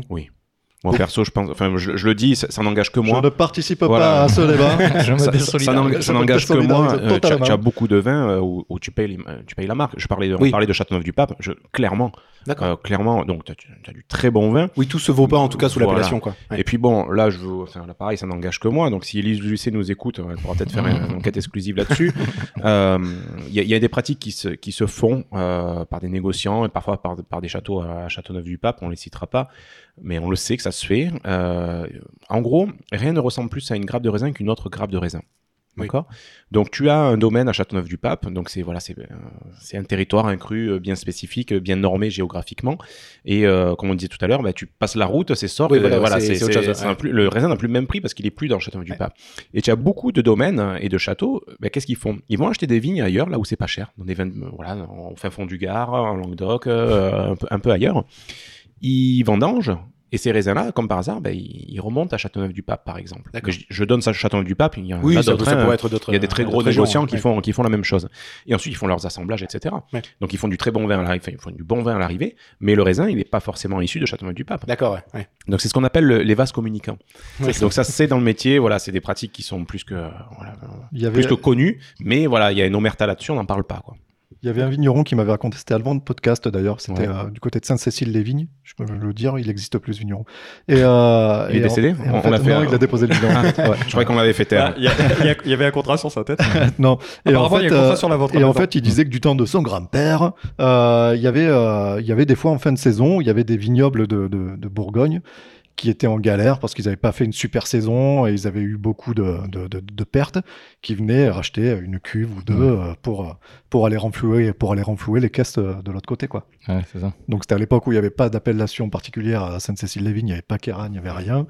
Mais que qui le vendent là ou ailleurs, c'était pareil. Donc hop là, les cuves elles partaient et euh, ça partait sur l'autoroute et ça finissait en Bourgogne. quoi. C'est la même problématique finalement que la charcuterie en Corse, quoi. Finalement, oui, euh, oui. Il n'y a, pas beaucoup de cochons. Il n'y a pas autant Corse, de ouais. cochons que de charcuterie qui sortent de Corse. Voilà, c'est ça. Non, mais c'est ça, c'est C'est terrible. hein. c'est- un peu le... Et pourtant, ça porte charcuterie Corse. Bah, c'est vrai qu'en plus, le vin, ça, euh. ça a ce côté un peu magique. Enfin, de, Mm. c'est euh, parce que nous, on disait, on est, euh, on est clairement des amateurs, mais parce que quand, quand on parle de vin, c'est, tu sais que tu as le vin de table, mais ça garde un truc prestigieux. Enfin, je crois que c'est dans le premier épisode, vous disiez, vous dites, pardon, que tu vas au restaurant. Ah, faut goûter la bouteille. Et tout le monde se regarde. C'est pas moi. Ah, je putain, te veux c'est- pas. moi, ça me, ça tombe tout le temps dessus. Oui, c'est un enfer. Et- C'est un enfer. Et en fait, ouais, t'as ce truc un peu, et du coup, t'as un peu l'impression, enfin, je, me- je me demande s'il n'y a pas un peu une sorte d'hypocrisie de mon vin, il est bon parce que j'ai une belle appellation, j'ai un AOC, Ouais. mais que derrière, il se passe réellement, il se passe quoi? Parce que moi, qui ai travaillé dans l'agroalimentaire, je sais que tout n'est pas euh, toujours rose et que C'est sûr. et que le consommateur, dans l'ensemble, tu lui dis la vérité, mais bon, y a, y a Dans les grandes lignes, c'est bon, quoi. tu Voilà. pas, les- t'ouvres pas les placards parce que bon, euh, squelette, c'est un peu chiant, quoi. Ça Bah, prend de la place. euh. A- Après, dis-toi qu'un vigneron, c'est un chef d'entreprise. hein. Il est là pour, Oui, pour produire quelque chose et, et vendre son matos. Quoi. Après, partant de là, si- s'il est bon et si, ou alors s'il se fait conseiller, ben, en gros, il, il va te convaincre que son vin, c'est le meilleur du monde. Oui, oui. Et il a raison, puisque ben, il, faut, voilà, il est il là faut- pour vendre son, voilà, il est là pour vendre son produit. Après, là, là, où je, là où je suis moins fan, c'est quand, en effet, tu as des gros domaines là, qui, qui se la paluchent, là, qui, qui font les beaux un peu partout, là, qui se disent que c'est les meilleurs du monde parce qu'ils ont tout compris, ils font les meilleurs vins à, à 100 pelles la, la bouteille. Et à côté de ça, on sait que ben, voilà, ils trafiquent. Quoi. Hmm. Donc, euh, C'est ça qui- voilà, ouais. c'est ça, bon, c'est ça qui me, qui me fait bien marrer. Quoi. Mais le petit vigneron qui se sort les doigts du cul, tu vois, qui, qui arrive à te sortir une petite bouteille, euh, il n'a pas beaucoup d'hectares, mais une bouteille qui, qui est fameux, enfin, moi, moi j'applaudis des deux mains. Et moi, ce qui me fait triper aujourd'hui, c'est pas de déguster des, des grands crus, etc. C'est d'essayer de trouver la pépite. Avec Max, on en parle souvent. C'est-à-dire Ouais. des, voilà, des, des appellations qui sont pas connues. Tu vas en Ardèche, tu vas dans, dans des, dans des coins paumés. J'allais dire le Luberon, c'est pas un coin paumé, mais c'est une appellation qui est, qui est mal connue, en tout cas moins Mm. connue, parce qu'elle est écrasée entre, euh, entre les côtes du Rhône euh, Les bandoles, et, les de bandoles. Provence, quoi, ouais. Donc, euh, mais à côté de ça, quand tu fouilles un petit peu, mais t'as as des petites pépites. Ça Mm. coûte bien entendu moins cher qu'un Châteauneuf du Pape, qu'un Grand. Côte du Rhône, tout ça. Mais, euh, mais moi, je m'éclate à aller chercher, euh, en tout cas, d'essayer de découvrir des, des bouteilles euh, qui sont super bonnes et qui coûtent pas cher, quoi. C'est le défi que je, je me mets en ce moment. Quoi. Alors, petite astuce, à Noël, on m'a offert le guide achète des vins, mais des vins à moins de 15 euros. En fait, il existe euh, le Ah, bouquin, pardon. le guide achète des vins à moins de 15 euros. Le bouquin vaut d'ailleurs 14,99 Il vaut le prix d'une bouteille. Marketing. Prix Voilà. magique. Et en fait, ça marche super bien. Tu tapes dans une région, paf, paf, paf, et donc ils font ça par échelle, euh, 8, 9 euros, 10, 11 euros, tac, tac, tac. Et tu vas choisir dans ta région et tu regardes où, là où tu pars en vacances. Et tu peux choper euh, des bouteilles à 10, 12 balles la bouteille. Tu peux te ramener ton petit carton de vacances, tranquillou. Et tu as des trucs que tu gardes en cave à 5, 6, 8, 10 ans. Et, euh, et, dans, et, dans, et, dans, et dans 6 ans, euh, c'est parfait euh, et tu te régales, quoi. Et t'es pas, t'es pas de tout le monde, quoi. Un grand vin. Mhm. Mais ça, Max euh, aborde le sujet, la conservation est hyper intéressant. Parce que si jamais tu, euh, tu as un super vin que tu ramènes de, de vacances, etc., qu'il a passé euh, peut-être 10 heures dans le coffre en plein cagnard et que tu le, finalement tu arrives chez toi, tu le mets dans ta cuisine à côté le four micro-ondes pendant deux ans, quand tu vas l'ouvrir, ça va être une daube, quoi, c'est clair. sûr. Et donc c'est vrai que ça, on n'y pense pas parce que bah, c'est on n'a pas forcément des caves à la maison ou autre, mais, mais la conservation, elle est tout aussi importante que le, que le choix du vin. Quoi. C'est, euh, Est-ce que- est-ce qu'on peut garder tous les vins pendant quelques années ou est-ce qu'il y en a euh, vraiment, on sait qu'il faut les boire quand on les achète parce que. bah, les rosés que tu prends au camion pizza, il faut les boire euh, ou pas. ou faut pas, pas. les boire peut-être. ça vaut mieux pas peut-être. Ça marche bien pour euh, la décalaminer pizza la tuyauterie. euh, pour- les pizzas, ça marche Bah, Euh, après le troisième pastis, normalement, ça passe. Règle- en règle générale, en fait, euh, c'est les vins rouges qu'on garde principalement. Euh, les vins blancs un peu moins, quoique certains Bourgognes, mais c'est c'est venu de, ça vient de la manière dont c'est fait un vin blanc en fait. Euh, et plus tu as de structure tannique, au plus tu peux garder ton vin longtemps. Alors, euh, Et un muscat, c'est c'est à vie de ce que j'ai écouté, euh, c'est ça ah oui, oui, oui, bah, Ah. là, mais là c'est le sucre qui fait compoter euh, tout c'est ça. ça. Et là, ouais, bah, ils nous l'ont bien vendu. Ouais, ils l'ont bien vendu, ouais. 90 ans, il a dit. Ouais, tu ouais, peux- ouais, ouais, moi ouais, je boirais pas. hein, mais, euh, Oui, parce que d'ailleurs, les Côtes du Rhône ont cette réputation de pas très bien se garder. Non, justement, garder une dizaine d'années, quoi, vraiment maximum. les grenaches, ouais, moi, Ouais. enfin, en, en général, 5-6 ans, c'est prêt à boire, quoi. quoi. Ouais, c'est ça. Ah bah, moi, Euh, pour le fun, hein, j'en ai, j'ai ouvert, euh, donc euh, je précise, hein, je connais vraiment que dalle en vin. J'ai ouvert une bouteille. Euh, le truc, il était 2004. Ouais. J'ai- J'ai j'ai ouvert la bouteille. J'ai réécouté un certain podcast avec des gens qui sont présents. le premier. Je, tiens, je vais, je vais tester un Tiens, peu. Je vais me livrer à l'exercice. J'ai vu la couleur, j'ai fait déjà, déjà parle super mal. 15 ans, 15 ans à Côte-du-Rhône. On vient de te Ouais. dire 5-6 ans. J'ai j'ai senti, je fais. Bah, ça sent le vin. J'ai senti une deuxième fois, j'ai fait. Ça sent plus rien. Ah, ouais, voilà, il avait tout perdu. Ouais. Et là, j'ai fait. Bon, bah, c'est bon, le truc. J'ai goûté, je fais. Il y a de l'alcool dedans, putain, ça race. Ouais, J'ai bazardé. Ouais, ouais, voilà. T'as fait de la vinaigrette J'ai bu deux verres. Non, j'ai- il, il est parti dans l'évier. Donc du, c'est du vrai- du c'est coup, vraiment- l'eau s'écoule vachement bien. euh. Ah bah voilà, tu vois, t'as bien nettoyé. Non, mais ça, ça dépend vraiment du cépage qui est fait. Justement, le grenache a pas beaucoup de tanins. C'est des vins, justement, euh, des vins grillades, tout ça, euh, qui, sont, qui sont très. Péjoratif un peu. Bah, J'aime bien défends. l'appellation vin grillade. en fait. Je, le, je le défends, euh, je le défends. euh, J'aime beaucoup ça, le grenache, mais euh, le truc, c'est que voilà, c'est des vins Qui se garde pas, quoi. qui, qui, qui donnent euh, beaucoup de fruits, qui sont très très agréables à boire euh, et très élégants, mais qui, qui manquent parfois peut-être un petit peu de tanin pour le tanin. C'est pour ça qu'on y rajoute du mourvèdre et de la syrah, Ouais. c'est pour apporter de la structure. Voilà, le grenache tout seul, tu le gardes pas 4 ans, quoi. Donc en général, c'est ces ces assemblages-là qui fonctionnent bien. Pour, euh, pour reparler de Bandol, euh, le mourvèdre, c'est c'est un vin très très tannique. Ça, tu peux garder ça, euh, tu peux garder ça à 15-20 ans, il n'y a, Ah y a ouais. pas de souci, quoi. Ouais, Ouais, d'accord. Voilà. Bah, ça dépend vraiment euh, Dans, dans, dans une La cave. Syrah, euh, ça se garde très bien aussi. Enfin, maintenant, on fait des caves euh, comme, comme, comme Patrick. Ah, mais c'est plus une cave de service, je pense. Mais, euh, Ouais, alors du coup, euh, Ah oui, ouais, moi, joli. c'est pas- Une petite Moi, cave c'est- de, c'est c'est juste histoire de, de, de décorer. hein. De décorer. Ah, c'est- vraiment chambre de vin. Donc, par contre, du coup, moi, je voulais absolument une cave avec euh, deux, enfin, avec euh, une séparation pour le vin blanc et le vin rouge. Parce que des caves euh, avec euh, 50 bouteilles à l'intérieur, j'en ai trouvé. Mais pour- pourquoi euh, deux étages Je sais même pas pourquoi. En fait, parce que tu conserves pas. euh, Enfin, c'est pour chambrer, c'est même pas pour conserver en fait. Oui. hein. C'est pour chambrer le vin, tu mets pas. euh, La même température bah, tu mets pas le blanc et le rouge à la même température. D'accord. Enfin, bien. la température service, t'as c'est pas. t'as l'air la- de t'y connaître beaucoup plus que ce que tu nous dis. Non, non, je connais toute la théorie en fait. Après, euh, Il a quand même le bouquin Le vin sur les nuls, je le rappelle. Après, moi, j'ai une technique, tu vois, à chaque fois comme c'est un vin, c'est mon beau-frère qui m'a appris cette technique. Je, sens comme ça, je regarde et tout, je fais Ah, on dirait du, du raisin. Je pense que la parcelle était orientée euh, Oui, sud. voilà. C'est des trucs pas vérifiables, quoi. voilà. Personne ne saura jamais. En pleine terre. Ouais, ça sent la pleine terre. Ouais, ça. Une belle parcelle bien ensoleillée. euh, Ramassé par, euh, certainement par un, par un vigneron. bah, Voilà, tu vois, c'est- non, alors surtout pas par un vigneron, par un ouvrier euh, saisonnier sous-payé. là. Euh, euh, généralement, c'est toujours un Marocain qui Bon, est ouais. embauché par une agence d'intérim espagnole. D'accord. Et là, si vous, si vous, vous, si vous avez des, des conseils justement à, à des gens comme nous qui, qui vont, qui vont acheter, euh, c'est pas péjoratif des gens comme nous, hein, je vous jure. Euh, Oh, mais euh, de- des petits conseils, comme des petites astuces de dire, bah voilà, comment je peux reconnaître euh, au moins les caractères que je veux dans un vin ou quoi, et essayer de pas trop me faire avoir aussi sur le prix, parce que finalement le prix, c'est quand même la caractéristique principale.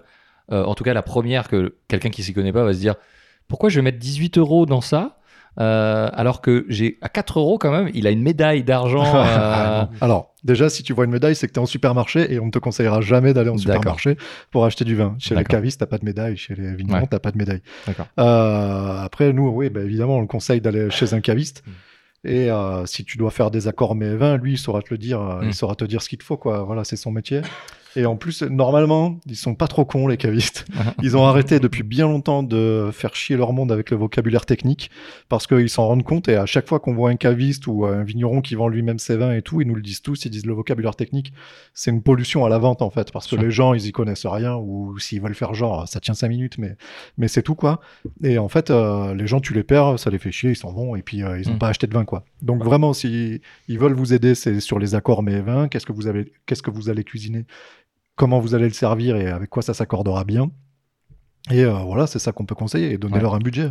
Des vins, il y en a pour tous les budgets. Après, voilà, disais, si vous êtes en, grande surface, bah, parce que vous n'avez pas de caviste à côté ou, ou quoi, euh, moi, perso, la première chose que je regarde, c'est sur la capsule. Donc, euh, Patrick, ce que tu as enlevé, la petite capsule avec la Marianne dessus, si tu regardes, voilà, il y a marqué récoltant dessus. Euh, récoltant, tu sais que c'est le vigneron qui a fait son vin, qui l'a mis en bouteille. Euh, ce que je balaye, mais alors tout le temps maintenant du revers de la main, c'est là où il y a marqué négociant. Ou juste la lettre N. Voilà, N ou négociant, ou même la lettre E maintenant, je sais plus quoi, mais Ah ouais. c'est un peu le même, le même délire. En gros, un négociant, c'est quoi? C'est un gars, il achète des cubes, il achète du raisin, il fait des mélanges et il les met en bouteille. Tout simplement, tout simplement. Donc ça veut bon pas à dire que c'est du... alors ça veut pas dire que c'est du mauvais vin parce Il y voilà il y en a qui disent ouais il y en a qui travaillent bien bien sûr il y en a qui travaillent bien ils font du bon vin Euh, après ça n'engage que moi moi je préfère avoir le, le vin d'un mec qui a posé ses couilles sur la table quoi Il dit, voilà Mm. ça c'est mon vin ça c'est mon nom si c'est pas bon c'est ma faute Même si pour l'hygiène, c'est moyen. Ah, Oh, après, c'est discutable. ça mais se bon. discute Tant qu'il les pose pas dans la cuve, ça devrait Voilà. aller, non Justement, et les, les caves coopératives, comment ça se passe exactement? Alors, une cave coopérative, euh, tu as des, des vignerons qui sont coopérateurs. Donc, en gros, ils sont associés à cette. euh, ils ont des parts, hein, voilà, c'est des, Ouais. c'est des coopérateurs. Et euh, l'idée, c'est que toi, ton job quand tu es vigneron coopérateur, ton job, il est simple c'est tu élèves du raisin. Ton boulot, c'est de faire pousser le raisin, de le ramasser et de l'amener à la- à- après à la cave coopérative au vendange. Et c'est la cave coopé- coopérative qui va s'occuper de toute la vinification, la commercialisation, et- etc. Donc voilà comment ça se passe. En gros, tu, toi, tu amènes ton raisin là-bas. Après, ça dépend des coopératives, mais euh, nous, par exemple, donc là, la bouteille de rouge que tu as sous les yeux, c'est euh, c'est la cuvée du domaine d'Andaison, donc c'est la cuvée du domaine pour lequel je travaille. Donc, Mhm. en tout cas, c'est nos parcelles euh, bien définies qui ont fait cette bouteille-là. Donc, nous, quand on arrive avec le tracteur et qu'on on baigne en fait les raisins, ça part euh, automatiquement, informatiquement. Voilà, ça, c'est telle cuve, ça part, Mhm. tac, tac, tac, tac. Ok. Euh, donc voilà comment, comment ça se passe. Ensuite, les vignerons sont, euh, sont rémunérés par rapport. Alors nous, Estésar, la particularité, c'est que c'est encore euh, le kilo kilo degré, c'est encore cette, euh, cette particularité-là. Euh, heureusement, c'est capé quand même à 15 degrés, parce que tu pourrais dire, si tu étais un peu malhonnête, en disant, ouais, je vais faire pourrir mon raisin, comme ça je vais arriver à la cave, ça va faire du 17, 18, et je vais être mieux payé. Non, heureusement, il y a, voilà, c'est, même si tu arrives avec 18 degrés, tu seras pas Ouais. payé plus que 15 degrés. Ouais, il faut que ça soit du vin quand même après. Voilà, voilà, ouais. c'est ça. Mais non, c'est bien de caper comme ça parce que bon, on sait que voilà, l'espèce humaine est faite pour essayer d'enculer les autres. Donc à un moment donné, euh, voilà, ça permet de, de limiter un petit peu ça. Mais la coopérative, normalement, et euh, à l'essence même de la chose, euh, c'est des mecs qui se sont associés, qui se disent bon, ben Mm. voilà, on va faire du bon vin ensemble. Et ils sont indiqués sur la capsule, comme tu disais, comme récoltant, du coup? Euh, Oui. Alors lui, oui, ils sont récoltants. Euh, mais Une coopérative. Euh, c'est un récoltant. C'est un récoltant, d'accord. Si tu regardes l'étiquette, là, il va y avoir marqué normalement, voilà, SEA, les vignerons d'Estésarc, donc tu vois, mis en bouteille Mm. à la propriété, donc c'est les vignerons d'Estésarc, c'est le nom de la, de la D'accord. coopérative. Parce que par contre, tu peux avoir euh, des, euh, tu peux avoir des bouteilles où par exemple, tu as Monsieur Truc, euh, Monsieur Machin, Monsieur Bidule qui sont à chaque côté du village et qui ont mis leurs raisins en commun. C'est ça. Ouais. Ok. Ouais, ouais, c'est ça, c'est ça. Alors Ah. c'est vrai qu'à Stézargues, ils font pas comme partout, euh, parce qu'ils font quand même des vinifications par propriétaire. T'as des fois des mélanges où ouais, bon, ils s'autorisent quand même, mais euh, ils... En fait, c'est parti. Travaille pas mal, hein, Alors oui, bled, on hein. pas mal parce que la, petite la petite histoire de- d'Estésargues, c'est un peu des ovnis hein, dans, dans le monde de la coopérative quand même. Mhm. Euh, ils ont une, voilà, ils ont une certaine façon de travailler, une certaine philosophie. Euh, à l'origine, c'est parti comment? C'est euh, chacun faisait, euh, ouais, t'avais que des vignerons indépendants, des particuliers. En gros, ils faisaient leur leur vin dans leur cave ou alors ils le vendaient directement euh, à des négociants. Et un jour, il y a un mec qui a dit, euh, Putain, votre raisin, il est quand même bon. Euh, vous pourriez euh, faire une cuvée. Donc c'est parti comme ça. Et la première cuvée qu'il y a eu à Estésargues, c'est le domaine d'Andaison. D'accord. C'est parti de là. Et, euh, et puis les mecs, ils ont goûté, ils disent Putain, mais euh, votre raisin, il est quand même pas mal, ça serait bien que vous fassiez. euh, que vous associez et que vous, vous essayez d'en faire d'autres. Et en fait, ça s'est fait comme ça, où en gros, ils ont fait dans le domaine d'Andaison, c'était le premier. et Après, il y a eu le domaine de la montagnette, la coudette, etc. etc. Mais euh, c'est pas des structures juridiques. Hmm. D'accord? C'est En fait, c'est- juste de la. On va dire, c'est des produits commerciaux. hein. Nous, notre société s'appelle Andaison parce que bah, c'est le lieu dit, c'est les parcelles Ouais. qui s'appellent voilà, le domaine d'Andaison. Mais l'étiquette, le fameux taureau, tout ça, c'est la propriété de la coopérative. quoi. Nous, au domaine, ouais. on n'a pas de cuve, on, a, voilà, on, ça. fait, on, voilà, on s'occupe vraiment d'élever les raisins. Et euh, voilà, pour la petite histoire, ici, on est surtout sur de la Syrah parce qu'on est sur un domaine qui est, qui est assez préservé, un peu dans une biosphère parce qu'on est au milieu des chênes verts et à perte de vue, il n'y a rien d'autre que nous. Quoi. Donc euh, voilà, on sait que s'il y a un souci ou quoi, ça, ça vient que de nous, c'est pas le mec d'à côté, la parcelle d'à côté qui a traité euh, comme il fallait pas. Et du coup, toi pour euh, ton projet à l'avenir? Mon projet, c'est quoi? C'est ça ta C'est- question? bah ouais, c'est un peu ça en fait. C'est parce que du coup, enfin, tu vois souvent des euh, mis en bouteille euh, au domaine. Euh, en gros, il te faut du, il te faut du matos, mais un truc incroyable quoi. Enfin, je suppose que ça coûte une blinde, que, que ça prend de la place. Euh, Alors, que deux- pas mal de Tu contrats. as deux possibilités, on, en avait on y avait réfléchi à- avec Maxime, tu as ou en effet bah, tu, tu mets plusieurs millions sur la table et tu te fais une cuverie de folie, quoi. Donc, euh, avec Je des, prends, je voilà, prends. des, des cuves de- Je de prends les millions. Ce qui veut dire que tu rajoutes d'autres millions pour euh, acheter donc toutes les terres, etc. Euh, ou alors, bah, tu dis, bon, ben, ce qui est plus à, à notre échelle, bon, ben voilà, tu achètes un petit open terre, euh, tu fais ton raisin et tu essaies de faire ça dans ton garage ou dans ta cave avec des petites Mhm. cuves. Ce, que, ce qui s'appelle le vin, le vin de garage. Des hein, garagistes, voilà. il y a un mouvement des garagistes qui existe, euh, des gens qui ont des petites, euh, des, des gens qui font du jardinage, quoi. euh, Ouais, ouais, ça, ouais, c'est ça. ça. Il y a un nom célèbre dans le Bordelais, à Saint-Émilion, qui a Mm. commencé comme ça avec son demi-hectare et qui maintenant est la tête d'un empire vitivinicole. Parce que Le, gros avantage, c'est que, euh, ben, en gros, tu, tu fais ta propre bouteille et tu te débrouilles pour le commercialiser. Ouais. Donc, ce qui fait que, tu, voilà, en gros, tu as un produit, voilà, tu as, ta bouteille entre les mains, tu dis, bon, ben voilà, mais demain, il faut que j'aille le vendre à qui? À des restaurateurs, à des, à des, à des courtiers, peut-être à des, euh, à, à d'autres revendeurs, etc. Donc, partant de là, ben, il faut que tu sois sûr de ton produit et, et si ton produit est super bon, je dis une bêtise, hein, voilà, tu fais, tu sors, euh, je sais pas moi, 500 bouteilles à l'année et tu as un, un vin, mais à se taper les fesses par terre, ben, le prix de la bouteille, il va exploser, quoi, parce que voilà, c'est toujours la loi de l'offre et de la demande. Ah ouais. Mais euh, pour en revenir à ta question, mon projet, c'est quoi? Euh, Quand j'ai tout plaqué euh, dans ce que je faisais avant, j'ai dit, bon voilà, je veux apprendre le métier et reprendre un domaine. Donc là, c'est vraiment, le, on va dire, le, le, le fantasme plus qu'autre chose. Parce que tu te rends compte que le métier, ben, il, est, il est dur. Donc c'est vraiment... ouais, physiquement c'est dur parce que c'est, bah, t'es dans le froid, t'es sous la pluie, euh, t'es en plein cagnard, etc. Et puis c'est un métier de force, donc il faut, voilà, il faut, faut y aller quoi. Et puis t'es super mal payé, donc ça il faut le dire. Donc quand on te dit ouais, mais il y, a- il y a plus de jeunes qui veulent travailler dans les vignes, bah ouais, c'est normal parce que c'est, c'est super Ouais, dur ouais, et c'est mal payé. voilà, il y a- voilà, l'équation, elle, elle est assez simple à résoudre.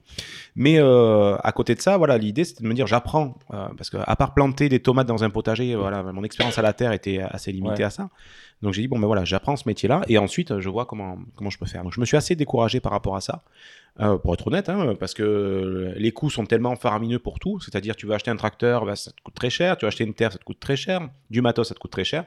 Euh, donc j'avais un petit peu, par facilité, euh, en tout cas, euh, je dis bon ben j'arrête, j'a- j'arriverai pas à faire ça. Et puis un jour, on discute avec Max et il m'a remis un petit peu sur la voie, il m'a remis sur, sur les rails. Et je me dis, bon, mais c'est encore possible, ma petite échelle. Et peut-être une petite échelle et qui peut grossir petit à petit euh, d'année en année. Et donc là, à l'année prochaine, normalement, donc euh, voilà, ça on vous donne un scoop parce que ça sera, ça, ça fera partie, ça remplacera le point vigne de, de Voilà. tire-bouchon. Où en gros, bah, je vais raconter un petit peu, ça sera 36-15 My Life. Où euh, voilà, je vais raconter ma petite expérience dans le, dans l'achat d'une vigne et voir comment on s'installe parce que ouais, d'un point de vue Alors, administratif, alors, au, tout au ça. 21e siècle, on dit www.mylife. Ah, Putain de mecs qui sont nés dans le, dans le 20e siècle. Ah, on est né au 20 e siècle. oh oui. Mais toi aussi. hein. Il paraît. Mais ouais, ouais, c'est- tout ce truc-là. euh, ces micro-wineries, moi j'en entends énormément Mm, parler. ouais. J'ai un autre podcast où j'avais interviewé quelqu'un qui, euh, qui était parti aussi euh, d'un métier euh, communicant à la, à la Ah, terre tu vois, aussi. je te mentais pas en te Et, disant et- que- et toi d'ailleurs, tu le prônes, euh, tu dis mais lâchez tout et, et cassez-vous quoi. Oui, Alors que facile. tu dis que c'est Alors que là, dur dit, c'est à chier. Et c'est ça. vraiment Ouais, mal payé quoi. Ah non, c'est clair. Il raconte des belles histoires, mais euh, c'est ça, on c'est- est c'est- poursuivi pour des suicides euh, des, suicides collectifs. hein, ouais. mais, euh, mais ouais, c'est une. ex- enfin, c'est vrai que je te dis, il faut le faire, il faut le faire, mais c'est très facile de dire ça. Quoi. Ouais, une, ouais. fois que une fois que tu as passé le cap, euh, et que tu es là-dedans, tu as les deux pieds euh, dans la terre, tu dis waouh, mais qu'est-ce que je fous là? Ben, Tu essaies de ramener des gens qui font la même erreur que toi. quoi. venez, Allez, venez, mais je venez, vais pas tomber sous seul. avec. Ouais, ouais, ouais. On fait des barbecues Ouais, après-midi, plus c'est la pression, mais allez, on voit le chier, viens dans les terres, etc. Faut que je vois si j'arrive à récupérer ma lettre de démission avant le patron du coup. Non, mais ouais, justement, faut pas faire ça. Ce qui est possible, justement, avec les infos qu'on a eu, tous les vignerons qu'on a été voir, on leur pose la question, hors micro, hein, bien sûr. Et oui, c'est possible avec ce- ce- ce- cette idée de garagiste en multi-activité où tu gardes ton vrai job et puis tu vas passer tes week-ends à ta passion. Euh, voilà, tu peux t'acheter une terre, ça coûte pas plus cher que certains pêcheurs mettent euh, des budgets de fou Mais- dans leur canne à pêche En à côté quoi. ou j'en sais rien, voilà. Ouais. Mais les premières années, tu te le fais en, en Ouais. à côté, quoi. C'est quand- c'est quand même faisable. Enfin, je Quand- veux dire, parce quand que ça un demande une application qui est quand même certaine. Alors, il Quand te t'as faut- un hectare pour tailler, t'en as pour une paire de week-ends, et puis voilà, quoi. Oui, voilà. Il te faut, on va dire, la, la connaissance de départ. Enfin, ça Oui. facilite les choses. Mais après, je pense que tu dois, il y a le vin pour les nuls, il doit y avoir la vigne pour les nuls. Enfin, tu peux Oui, d'accord, euh, oui. Avec, Internet, aujourd'hui, pourrait récupérer etc. Et puis, quand tu es sur une activité secondaire, tu as un petit lopin de terre, tu te plantes, euh, tu vas pas vendre la baraque pour autant. Tu t'es Oui, planté la sûr. première année, tu dis, bon, ben, l'année prochaine, je vais faire gaffe. Quoi. Oui. Donc, tu, tu vois, tu peux te permettre de. Tu as une prise de risque qui est un petit peu plus. euh, un petit peu plus importante. Et c'est là où on, on en revient un petit peu, tout à l'heure on parlait de la biodynamie, du bio, du vin nature, etc. Euh, tu peux te permettre à un moment donné de te dire, bon ben voilà, je, je peux commencer en biodynamie, commencer en bio, commencer en nature. Après c'est une question de conviction, de, de Ouais. philosophie perso. Mais euh, un mec qui a 70 hectares aujourd'hui, qui est en conventionnel, euh, il va pas il va pas se dire bon mais je plaque tout et je fais du je fais du bio je fais du nature Mm. Déjà parce que euh, c'est un problème de génération parce que eux ils y croient pas. Les vieux ouais euh, quand il y a de l'herbe en- entre les euh, entre les vignes c'est que la vigne est sale et du coup c'est mal tenu et du coup c'est des feignants etc etc c'est des hippies. Euh, mais si jamais voilà tu commences en disant bon ben voilà je, je, je vais pas mettre de désherbant je vais peut-être le passer à la à la, à la débroussailleuse je vais peut-être mettre des, des coquelicots au milieu parce que ben, ça va créer un écosystème etc tu vois c'est c'est plus une croyance et puis tu le fais et si ça marche pas ben c'est pas grave. Au moins tu l'as fait et puis l'année prochaine tu feras peut-être C'est différemment un loisir. mais finalement, quand on, écoute des, comme Boronard, euh, des domaines qui sont quand même à Châteauneuf-du-Pape, qui a quand même, euh, il a pas juste deux hectares, quoi. Et quand on voit qu'il est en biodynamie, bon, après on y croit, on n'y croit pas, mais le résultat est là, quoi. Il a un vin qui est, qui est exceptionnel à l'arrivée, quoi. Mais il faut, euh, je pense, quand on peut se permettre d'avoir commencer avec un petit peu l'open terre, c'est-à-dire pas une grosse vigne, tu peux te permettre de te planter, du coup de prendre des risques. Euh, ça, voilà, ça, ça permet de pas être dans cette logique de rentabilité absolue où il faut absolument que chaque souche me donne X euh, kilos de raisin parce que sinon je peux pas payer le crédit de, Ouais. du tracteur, je peux pas payer le crédit des salariés, les machins, tout ça. Donc c'est vrai que quand tu es en activité secondaire, ça te permet de pas avoir ce stress-là et de mettre en place ton projet petit à petit, euh, un petit peu innovant, un petit peu euh, euh, différent des autres et, et te, et te différencier sur le marché, et d'avoir une bouteille euh, atypique à l'arrivée. quoi. Et du coup, tu as des. euh, par exemple, pour l'embouteillage ou pour euh, mettre les bouchons, tout ça, enfin, il y a des. Des prestataires. des prestataires qui, Ouais, ouais, tu peux- s'occuper de ça. Tu payes des mecs qui viennent avec un camion et ils te, voilà, ils te prennent ta cuve, ils te mettent en bouteille, en carton et tu re- voilà, ils repartent, t'as tout. T'as tout Si quoi. t'as 500 bouteilles, t'invites des potes et puis euh, un tes bon bouchons week-end, et euh, tu, tu mets ouais. et puis voilà, en avant quoi. Pour aller pour aller un peu plus dans son sens et euh, parler encore de la multi-activité, l'avantage quand tu as quand tu gardes un job euh, réel, c'est que tu bénéficies du crédit personnel formation.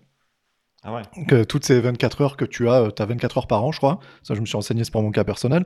Et en gros, ces trucs-là, tu peux aller les dépenser dans, euh, dans, euh, à l'université du vin de Suse-la-Rousse pour apprendre à tailler, pour apprendre à vinifier, pour apprendre à tout ce que tu. Toutes leurs grosses formations, en fait, elles sont saucissonnées en, en formation d'une demi-journée, deux jours, trois jours. Et tu peux aller dépenser en fonction de ton crédit personnel formation. Tu peux aller 24 dépenser. heures. Hein? Excuse-moi, ça fait pas énorme 24 heures finalement, ça fait, euh, ça fait euh, finalement euh, trois journées quoi. Ouais, ouais, bah oui, oui, oui, mais, euh, mais en gros, t'as le temps, Ah, mais pour, pour sa formation, c'est sur un week-end, hein, la formation qui intéresse lui. Non, non, mais en fait, euh, alors je- tu, tu pourrais regarder le programme, mais tu le fais sur plusieurs années en fait. T'as comme euh, genre modules. le package, euh, la connaissance pour la vinif, euh, c'est tout ça. Mais eux, ils ont tout saucissonné en, euh, en euh, 12 formations. Bah, tu le fais sur deux ans, sur trois ans. Et Ouais. comme la, la- comme la formation qui t'offre, elle t'apporte un certificat, elle est éligible au scré- à ce crédit personnel formation. Ouais. Donc euh, voilà, tu peux, tu peux aller jardiner le week-end, continuer à te former gentiment. euh, alors je te parle de Suze-la-Rousse, mais il y en a une du côté de Montpellier. Je sais qu'il y en a Ouais. en Bourgogne, à Bonn, Tout à à fait. Bonn, il y en a partout de, de- de Mhm. ce genre d'organisme. Et euh, oui, s'il te plaît. Ah, pardon. Ah, pardon. Et, euh, et voilà, et donc tu peux, tu peux te former comme ça et, et puis, euh, et puis, euh, et puis apprendre. C'est ouais, le truc. Après, c'est vrai qu'aujourd'hui, on a, on a la chance, on le dit souvent, mais on a la chance d'être dans un pays où euh, on a des trucs de formation quand tu es en demandeur d'emploi ou quand tu as le chômage, etc. Où on essaie de pousser quand même les gens à faire des trucs. Et aujourd'hui, bah, ça permet justement, de, comme tu dis, d'avoir, d'avoir des possibilités de, de faire ce genre de choses. Mais, mais c'est surtout, moi, le, truc, c'est de se pousser dans. Même si effectivement c'est une fierté, même si c'est, une passion, c'est, là, c'est sûr que on peut pas te dire que c'est autre chose d'aller euh, dans ce dans ce domaine. C'est que si c'est mal payé et si t'en chies, euh, c'est que c'est vraiment une passion et c'est. euh, bah, après, tu faisais peut-être quelque chose de. de- je parle pour toi, Julien. Ouais, tu, tu faisais, tu fais- faisais quelque chose d'un peu abstrait, on va dire. La communication, c'est vraiment toujours un peu abstrait. Tu as l'impression un peu de vendre du vent aussi et des, des choses comme ça. De retour à, à quelque chose de concret, à quelque chose que. à la création vraiment de tes mains, de bout en bout. euh, je, je sais pas.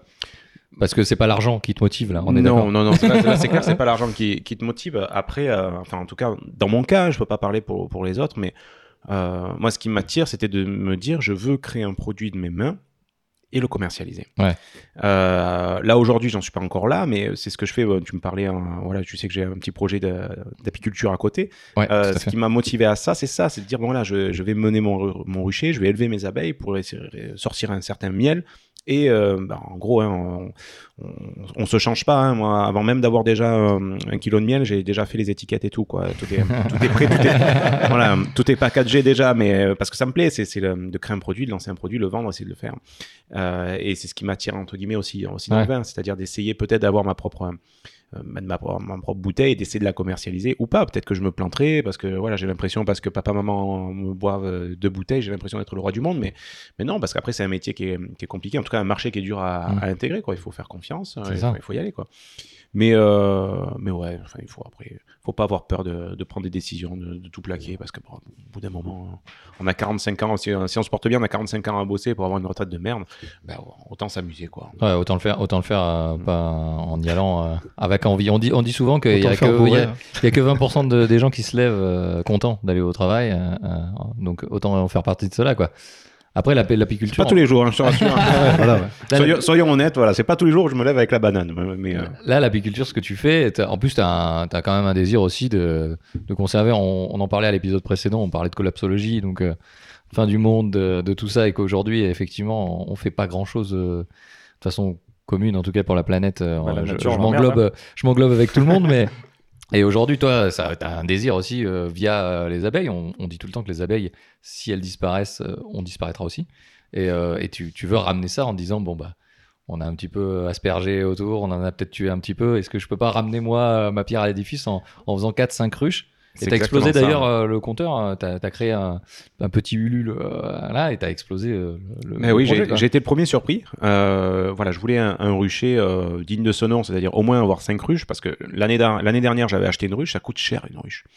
Euh, ça coûte super cher parce que juste le paquet d'abeilles, c'est entre 150 et 180 euros. Et à ça, tu rajoutes 145 euros pour avoir la, la ruche complète, c'est-à-dire la boîte avec les cadres, etc. etc. Donc, tu vois, euh, pour Ouais, faire du miel, il te faut plusieurs ruches. Donc, bon, c'est un peu compliqué. Alors, je dis, ouais, si chaque année j'en achète une, voilà, ouais, au bout de 10 ans, peut-être que je pourrais avoir un pot de miel. Mais euh, vu que je suis toujours un- quelqu'un de pressé, j'ai dit, bon, ben, je vais essayer de trouver une autre, euh, une autre solution. Et donc, la solution que, que j'ai choisie, c'est Ulule. Donc, le, le- j'arrive jamais à prononcer, c'est le, voilà, le Le crowdfunding. crowdfunding. Voilà, c'est c'est le mot qu'il faut prononcer avec une patate chaude dans la Ah, bouche.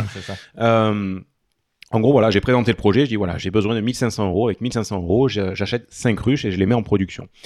Et, euh, et au bout de 10 jours, j'avais atteint les 1500 euros. Et euh, au bout de 20 jours supplémentaires, même pas 20 jours, 10 jours ou 15 Ah, jours de plus. arrêté hein. avant la fin. ouais. Ouais, j'ai arrêté avant la fin, j'étais déjà à 2500 euros. Mm. Et vu que j'étais pressé de mettre tout ça en place, voilà, j'ai dit à Ulule, euh, normalement ils le font pas, mais voilà, j'ai demandé à arrêter la campagne en cours et pour pouvoir euh, déjà investir dans les ruches, etc. Donc, je suis content parce que c'est un sujet qui a vraiment, qui, qui a vraiment plu. qui, il y a beaucoup de personnes qui sont sensibilisées aujourd'hui en- à, ce, à ce problème écologique Ouais. hein, de- des abeilles, la disparition des abeilles, en tout cas du rôle de l'abeille dans, dans, bah, dans- dans la nature et dans la chaîne, l'écosystème, ouais, dans l'écosystème, même dans notre chaîne, chaîne alimentaire. hein. Euh, donc ça, c'est plutôt intéressant que les personnes soient de plus en plus sensibilisées à ça. Et euh, enfin voilà, hein, pour que c'est en 10 jours atteint l'objectif, c'est que Ouais, c'est c'est- ouais, ouais, c'est c'est t'as raison. C'est- C'est pas, Petit Wandago, je ne sais pas. c'est pas toi qui as un problème avec les piqûres? Si. ouais. Là, tu vois, cette, euh, dimanche matin, j'ai transhumé mes ruches donc euh, en Ardèche. Donc comment ça se passe? Tu pars de nuit. Donc à 3 heures du matin, tu mets tes ruches dans la voiture Ouais. et tu t'en vas. Il faut faire ça la nuit parce que la nuit, elles, sont Ouais, dans la ruche, elles dorment. Dorment. Sauf qu'elles sont bouléguées, les dodanes, les ronds-points, euh, tout ça. Et je suis arrivé en Ardèche, c'était 6 heures du matin, donc tu vois, un quart d'heure trop tard, donc le jour s'était déjà levé. Et là, en fait, tu coupes le contact et là, t'entends. donc tu sais que tu vas te faire allumer la gueule, quoi. Donc tu mets ta combi, tu mets le masque, tout ça. Donc, euh, donc en effet, elle, te défonce dans tous les sens, mais t'es protégé, il y a pas de souci. Sauf que elle trouve toujours le petit trou que toi tu ne connais pas, quoi. Et là, j'ai une abeille qui est rentrée dans mon masque, qui m'a piqué juste à la narine. Et là, en fait, j'avais la moitié du visage qui était tout enflé, quoi. Donc c'est, cool de se lancer dans un, Ouais, dans un projet d'apiculture quand tu te découvres qu'en fait tu dois être allergique ou en tout cas que tu réagis super mal. quoi. Donc j'ai mon petit cachet dans la poche à chaque fois. Dès que je me fais piquer, hop, je prends mon petit granule. Mais, euh, mais voilà quoi. C'est pas de l'homéopathie, hein, Non, non, non. c'est le truc bien, bien cash là. Ouais, donc ouais, bon, c'est un projet global et euh, il y a tout- tous ces trucs autour de la, du vin, autour de la, le- du miel. Le miel, comme on le rappelle, c'était tout ce qui sucrait jusqu'à l'invention et la raffinerie du sucre hein, quand même, euh, ouais. jusqu'à très très peu de temps, on va dire en tout cas à l'échelle à l'échelle humaine. Donc euh, donc merci les abeilles. Eh ben, j'ai envie de dire, envie Sauver les abeilles. Mais du coup, tu partirais sur quoi, toi, dans, dans ton projet euh, Sur euh, tes vignes? Vin nature, euh, conventionnel Pour être honnête, je pense que je vais commencer peut-être par le conventionnel. Ouais. Je voulais pas, mais je pense que par facilité de conseil, c'est-à-dire que si j'arrive à acheter une première vigne, euh, au début, je- j'ai pas le matos, donc je vais, je vais quasiment tout sous-traiter, quoi. Ouais. Euh, et donc, il y a des chances que, oui, en effet, euh, alors, le désherbage, non, ça, j'en veux pas. Mais en effet, il y aura peut-être du tracteur, il y aura peut-être du griffon, etc. On remuer la terre. Mais à terme, euh, voilà, j'aimerais que qu'il y ait un cheval, quoi. Tu vois, qu'on retourne la terre avec un cheval, qui, euh, euh, qu'on fasse pousser des, des allées, de- qu'on en herbe, qu'on mette des fleurs, qu'on mette ceci. Parce que toutes les méthodes existent, on les connaît. C'est juste que c'est euh, c'est pas dans l'ordre c'est pas dans l'ordre des choses aujourd'hui avec la génération qui est en place. Quand je parle de génération, c'est la génération qui a aujourd'hui entre 50 et 60 ans quoi. Oui, qui sont- vont bientôt arriver à la retraite, tu Qui vois. qui- Ils ont qui fait ça toute là. leur vie, ils ont été nourris en tout cas euh, par par Bayer et compagnie. Et donc là la nouvelle génération, c'est-à-dire peut-être la nôtre, peut-être euh, celle d'après, celles qui sont un petit peu plus jeunes que nous, euh, ils arrivent avec des nouvelles méthodes euh, parce qu'ils sont formés à ça. et il y a des, des méthodes maintenant qui existent, que ce soit des méthodes mécaniques, des méthodes biologiques et autres, qui permettent d'avoir le même résultat. Alors peut-être pas à une aussi grosse échelle. J'en reviens un peu à ce que je disais où voilà le, le vigneron, ben, il lui faut du rendement pour pouvoir le vendre et pour pouvoir rembourser son- ses crédits parce qu'il Ouais. est endetté sur à peu près trois générations. Donc finalement, peut-être d'accepter d'en faire moins, mais dans différentes, euh, dans différentes méthodes. Là, tu vois, ce matin, euh, parce que nous, on fait de la vigne, mais on fait aussi de l'abricot. Et là, ce matin, j'étais au marché euh, à Château-Renard, aux mines, à vendre les abricots. Et donc, tu discutes avec les autres. Mais, mais eux, ils te disent tous Ah, mais bon, le bio, j'en veux pas, euh, ils nous font rire, euh, il va falloir qu'on embauche des gens pour arracher les- euh, l'herbe, mais il n'y a personne qui veut faire ça, et comment on va faire, et machin, et machin, et machin. Ben, il va falloir trouver une solution, quoi. Donc, euh, à un moment donné, ben oui, on n'a on pas le choix, il faut, faut avancer. On peut pas continuer à, à balancer du poison dans, ben, partout dans les terres, etc. Parce qu'il faut pas se leurrer, hein. ce qu'on boit, ce qu'on bouffe, à un moment donné, ça se retrouve chez nous. hein. Ouais, ouais, bah, Oui. de toute manière, bon, glyphosate, c'est sujet à débat, savoir si Mhm. c'est vraiment toxique ou pas, mais en tout cas, il est toujours dit qu'ils ont trouvé euh, des traces Dans euh, les urines. Dans les urines. Bon, alors ça s'élimine par les urines, mais ils ont trouvé des traces un peu costauds, quoi. Les mecs, ils en ont. dans leur bouteille, il y avait peut-être plus de glyphosate que de vin, quoi, pour certains. Donc, euh, Ouais. donc c'est vrai que c'est un débat qui, euh, Ouais. qui vient maintenant, surtout que, bon, comme on disait, hein, nous on a fait euh, la dernière fois sur la collapsologie, il y a vraiment ce- cette conscience qui est en train de, de venir de, ouais, enfin, on veut pas, pas bouffer de la merde. Euh, moi, je m'aperçois avec le temps que, euh, enfin, par exemple, on parlait de bière euh, aussi, je, prenais, euh, je prenais toujours la même euh, tout le temps. Maintenant, je, je prends, des, je prends des bières différentes, j'essaie de, de mettre un peu plus cher. Pareil pour le vin, je m'aperçois qu'ici, j'ai pas autant de place que ça. Mhm. On m'offrait toujours du vin, je le buvais, il était dans ma cave, je le buvais une fois tous les 36 du mois. Et puis quand, quand on le buvait, avec les, avec les copains, on sortait, on prenait trois bouteilles et on est tombé. Je me dis, ben ouais, peut-être maintenant, je vais mettre un peu plus cher dans du vin. Du bon vin, un truc euh, agréable, qu'on passe enfin, que ce soit, que ce soit bon. Et pas juste euh, dire, ben voilà, je sors du vin pour, pour dire que j'ai sorti du vin, quoi. Mm.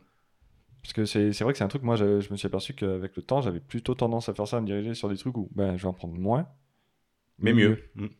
Tu vieillis, Patrick, tu vieillis. C'est ça, choses, c'est ça. ah, voilà. ouf, hein. Ah, la sagesse. Voilà. Bientôt la semaine Quelle prochaine, saloperie. Patrick, c'est ton anniversaire. Ouais, la semaine prochaine, c'est mon Euh, anniversaire. Je spoil. Voilà, 20 ans. Ah, Ah. et ouais. Et euh, quelques mois. Ouais, De, exactement. de, de, de carrière. Ouais, on on s'en approche doucement. On s'en approche un peu plus que ça. Mais, euh, mais, je me permets de, de rebondir sur ce que tu dis. Euh, Je suis pas un adepte du bio, abs- absolument. Il faut du bio, il faut du bio. Euh, je préfère avoir un, un vin ou en tout cas un produit qui vient euh, de, de 5 km de chez moi, qui est pas forcément en bio, mais le mec il respecte, il est raisonné, il fait pas trop Ouais. de porc, quoi. Plutôt qu'un truc bio qui vient d'Espagne, quoi. Tu vois, après, ouais. je, je, je pense que l'avenir est dans le circuit Ça, court. c'est c'est du, racisme, juste. Oui, c'est vrai. Ah, on n'a pas les Espagnols. Ah, ah, pardon. Ah, excusez-moi. Non, mais c'est du racine gentil, sinon j'aurais parlé des Portugais, tu vois. mais euh, je pense que la- l'avenir est dans le circuit court, euh, puisque quand tu as, t'as des camions qui t'amènent des, euh, des produits agroalimentaires ou autres qui font le tour de la planète et qui reviennent Ouais. au même endroit pour te le vendre, ça a ni queue ni tête. hein. Et euh, un truc tout con, hein, je préfère euh, aussi euh, manger des tomates qui sont pas bio, mais en été, plutôt que des Ouais, tomates euh, sous serre euh, qui sont nourries par des gels, etc., euh, tout au long de l'année. quoi. Je pense qu'il il faut que la solution va venir du consommateur. Il y a, il y a pas, il y a pas Oui, de- oui, enfin, clairement. la, la solution elle est là parce que tous les producteurs ils produisent de cette façon-là parce que derrière il y a le marché qui veut ça. Quoi. Oui, puis on les pousse aussi. Ben tiens, justement. Alors je vais rebondir sur ce que Ouais. tu dis. Je vais lancer un autre sujet. Euh, moi, en fait, Boing. Ouais, voilà. Ça, Ah. je l'attendais parce que je l'ai entendu dans plein d'épisodes. Là, le boing. J'ai hésité. Ah, on se tient, on se tient quand on a des invités. donc moi, moi, mon problème avec le bio, c'est plus l'aspect, euh, c'est bio, donc c'est bon. Mhm. Et c'est un truc qui m'exaspère. Parce qu'en fait, c'est pour moi, c'est une connerie. Enfin, ça peut être bio et dégueulasse. Ouais. Ça peut être bio et, enfin, parce que Quand tu dis dégueulasse, c'est en, goût, tu veux dire en ou- goût ou, Ouais. ou même la manière dont sont traités les produits. Enfin, Mhm. c'est c'est pas parce que c'est bio que c'est bien fait. Mhm. Et ça, c'est un débat qu'on a Ouais. eu euh, nous plusieurs fois au Oui, boulot a parce eu. qu'on avait des, des consommateurs de bio. À chaque fois, je leur dis, enfin, moi j'avais bossé dans l'agroalimentaire. euh, Ouais. Les gars, tu, tu vois les trucs arriver. euh, oui, non, mais c'est bio, c'est bon, c'est ça et tout. Putain, moi j'ai bossé dans un abattoir. Tu Mhm. vois il y a la gueule des agneaux. Je fais, ah ben c'est bio, mais il vous leur avez filé à bouffer à un moment ces bestioles ou. Mhm.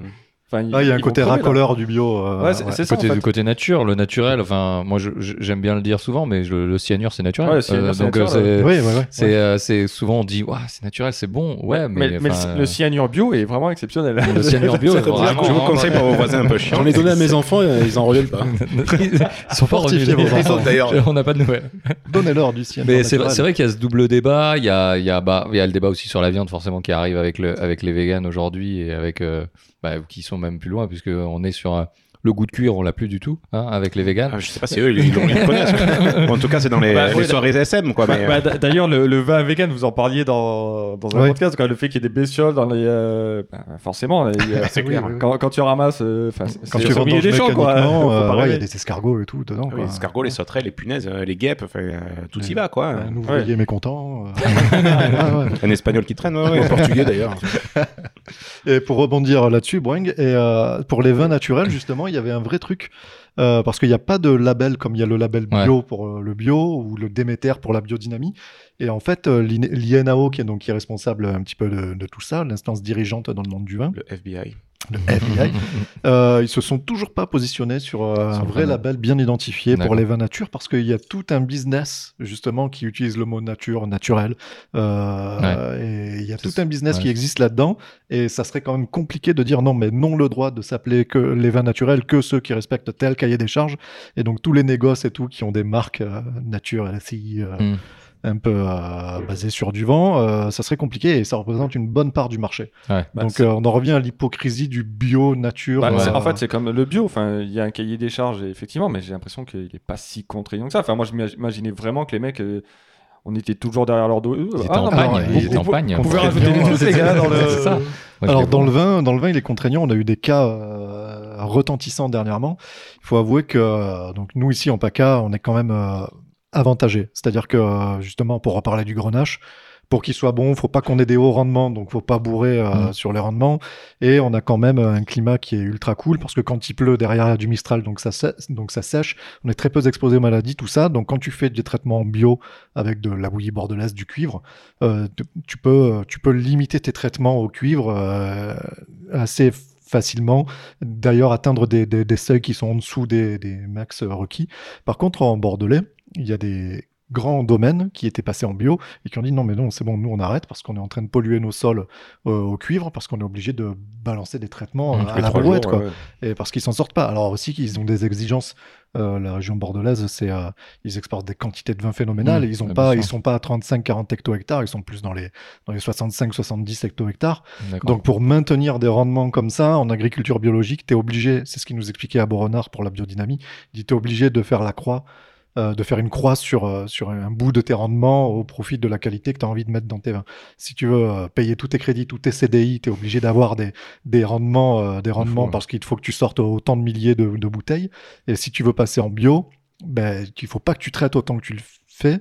Et donc, du coup, tes rendements chutent. Et donc, du coup, tu mets ta société en péril. Et donc, du coup, c'est la merde.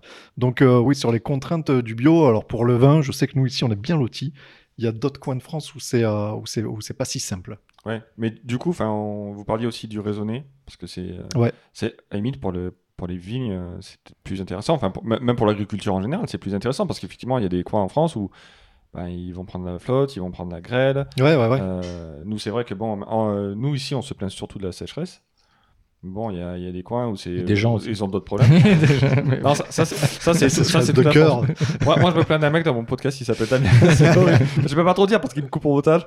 Mais euh, non, mais en fait, le raisonné à la limite, c'est plus intéressant pour euh, Ouais. pour l'agriculture, quoi. Enfin, parce que le, le bio, j'ai un peu l'impression que c'est l'argument de vente. C'est du marketing, hein, le bio. Ouais, enfin, en tout cas, le label bio, etc. Quand tu vois un peu, euh, c'est c'est marketing. Alors- Après, regarde, on, on a un exemple. hein, on parlait tout à l'heure du domaine Mabi à, à Tavel.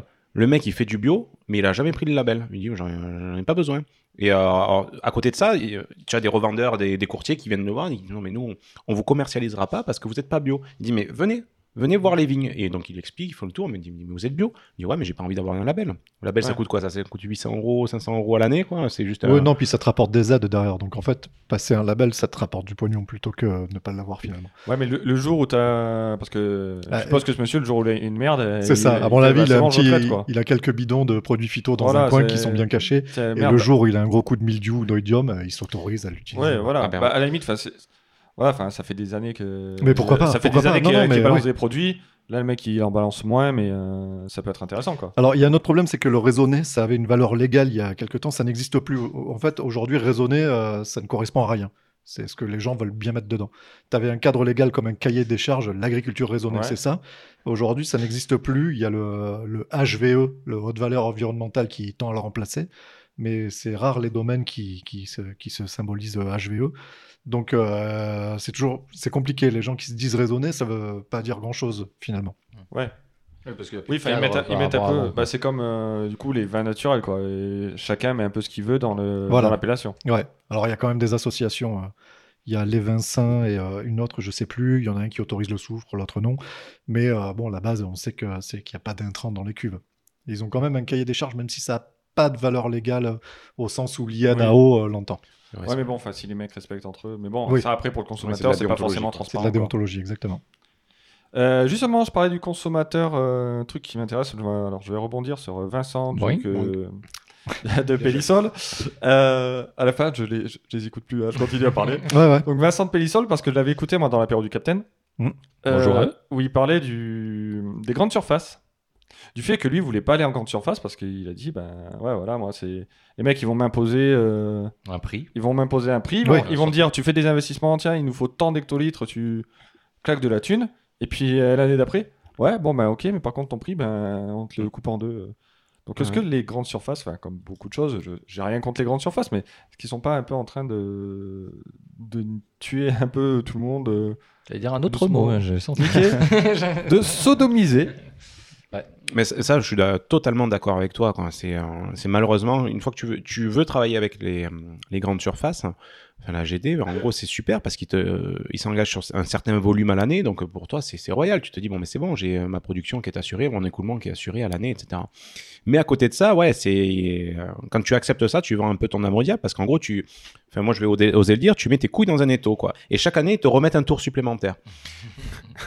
Ça fait mal, hein, d'ailleurs. Il paraît que ça Ah, fait y a- mal, il y a un moment, t'as plus d'enfants, hein. Voilà, ça m'en ça m'en étouffe.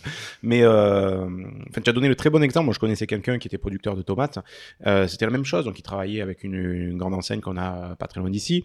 Et euh, votre produit est génial. Ce que vous faites, c'est génial. Du coup, il a investi dans des serres. Ils ont, investi je sais pas combien. Et puis, euh, l'année d'après, ils ont dit oui, oui, oula, par contre, on va réduire parce que ça, c'est trop cher. Ça, c'est trop cher. Et on, en a connu qui ont mis la clé sous la porte à cause de ça. On va pas citer l'enseigne, mais ça devait être au champ par là, euh, Ouais. dans, dans, les, dans, les, dans les champs, quoi. Ouais, là, exactement. non, mais ouais. C'est- tellement subtil, Patrick. Après, c'est un choix stratégique de le- de l'entreprise et du vigneron. quoi. hein. Est-ce qu'il veut travailler avec la Ouais. GD ou pas? Enfin, voilà, Tu as les sirènes de la GD où tu te dis, bon, mais c'est bon, t'es tranquille, mais après, voilà, c'est t'as le risque, comme tu dis, t'as t'as t'as l'étau qui, qui peut se c'est resserrer. exactement ça. Ça dépend de ton modèle économique aussi. Est-ce que, alors pour parler de Vincent, euh, il sort 10 000 bouteilles à peu près par an, donc euh, c'est pas, énorme, il arrive à les vendre. Et lui, son kiff justement, c'est de- de cultiver ces quelques hectares et euh, de pouvoir faire sa vinif lui-même, Mm. de vendre, de participer sur les salons, même de faire sa compta. Alors ça, c'est pas son kiff, mais bon, il l'a fait. Et, euh, et voilà, il veut tout maîtriser lui-même et, euh, et il s'en sort très bien comme ça. Si euh, s'il veut plus de terre, gagner plus d'argent, eh ben, finalement, c'est pas ce qui va se passer parce qu'au-delà, il va devoir embaucher. Donc, euh, il va s'infliger d'autres contraintes et euh, ça va être compliqué. Donc, ça, c'est sa formule. Après, il y a, y a des gens qui appliquent des recettes, euh, qui tiennent depuis leur grand-père. Ils ont leur tant d'hectares avec les pulvés, les machins, je mets tant de kilos à l'hectare, et puis, et puis ils, vendent, ils, vendent, ils vendent des volumes. quoi. Mm. Donc, euh, ça, pour vendre euh, en supermarché, euh, si son business model euh, il est cohérent et c'est que ça. ça se tient, euh, pourquoi pas hein. Il faut que ce soit réfléchi, quoi, et Oui. pas, pas que ce soit imposé, quoi, tout simplement. Et après, tu as, euh, au-delà de ça, tu as, tu as l'image de marque que tu veux donner à ton, à ton domaine. On prend des, Ouais. euh, des Châteauneuf du Pape comme euh, Château Montredon, par exemple. Ouais. Euh, ils ne sont pas en grande surface parce qu'ils ne veulent pas. Sauf que parfois, tu les trouves en grande surface. Mais le problème, c'est que c'est un revendeur, un courtier qui a revendu peut-être à Auchan ou à Leclerc, Ouais, etc. c'est- limite du marché gris, Et, quoi. et voilà, et c'est là où à un moment donné, tu, tu as le mec de Montredon qui arrive, il dit punaise, mais on est à, on est à Leclerc par exemple, je, fais, je, te- je cite Leclerc de façon totalement aléatoire. Et en gros, euh, ils voulaient pas parce que c'est leur image de marque, c'est leur produit, etc. Donc tu as, tu as aussi euh, un aspect euh, connoté de la grande surface. Tu dis, ouais, bah, c'est pas, c'est pas des super vins que l'on peut trouver.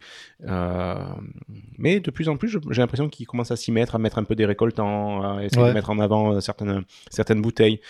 Mais après, voilà, c'est, faut, on dit pas qu'il faut pas acheter du verre en grande surface. Il faut mieux regarder l'étiquette. Il faut faire bien attention qu'il n'y ait pas la médaille euh, de la foire de mon cul, de machin là. Que euh, voilà, c'est. Très bonne foire, d'ailleurs, Ouais, si, vous avez, si vous avez l'occasion d'y J'ai aller. acheté, j'ai acheté d'ailleurs toujours des vins, moi, avec des médailles, machin, pensant que, je me suis dit, oh, il a une médaille, c'est que ça doit être bon. Bien sûr, c'est fait pour. Mais ouais, c'est. Ah ouais, tiens, on- si on parlait un peu des médailles, Ah, finalement, les parce que j'a- j'aime bien ce... Edgar Groupiron, 92, Skid Boss. Oh, bravo, bravo.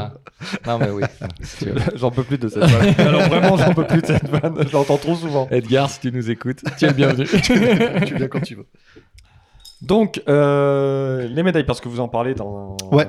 Ça fait deux ans qu'on doit faire un épisode Ouais. dédié à ce problème-là. Mais un jour, on le fera. Ouais, Bah C'est un problème, ouais, c'est un problème, d'accord. Bah, est-ce que c'est vraiment... Ouais, c'est ça. C'est identifié, vraiment- quoi. Ça y est. Ouais, ouais. Alors j'ai fait euh, j'ai fait une enquête en profondeur. Ah, Je me suis infiltré dans le réseau. Élise, bonsoir. Euh, voilà. j'ai- Elle s'appelait Monique. eu- Elle était médaillée. Ouais. Une Gascogne. Euh, j'ai pu, euh, j'ai pu participer à la présélection de vins du Luberon qui partent au concours général agricole. Donc j'ai fait le, euh, je, parce que je connaissais euh, l'ouvreuse. Et, euh, Monique. et, euh, et en fait, Bah, elle donc, était plutôt euh, ouverte. j'ai pu participer. Et en fait, il faut savoir que quand tu as une médaille, euh, en fait, est médaillé le meilleur des présents. C'est euh, en fait quand tu as dit ça, tu as tout dit quoi. Il faut juste euh, présenter ses vins euh, et il y a même certains qui te disent des fois c'est compliqué de pas avoir de médaille parce que euh, J'en veux pas, non merci. non non bah non écoute je suis pas bon les autres sont meilleurs non non mais écoute t'as participé t'as payé ton droit d'entrée t'as lâché je sais pas combien x milliers d'euros D'accord. t'as le droit à ta médaille sachant que se vendent les médailles d'or et voire les médailles d'argent, les médailles de bronze ne se vendent pas. Donc, dans bien des concours, au lieu de faire une médaille de bronze, ils ont fait une médaille de platine, une médaille d'or et une médaille d'argent. D'accord. Ouais, Voilà, j'a- J'allais dire, de je crois que j'ai jamais vu une médaille de bronze en fait. Ouais, ouais, bah, ouais, mais ça, parce que ça se vend pas. Voilà, et en fait, c'est le, le, le, le problème, il est là. tu as quelques concours qui valent le coup. On peut parler de, pour les vins de la région, celui d'Orange. Euh, Mhm. plus haut, tu as celui de Mâcon.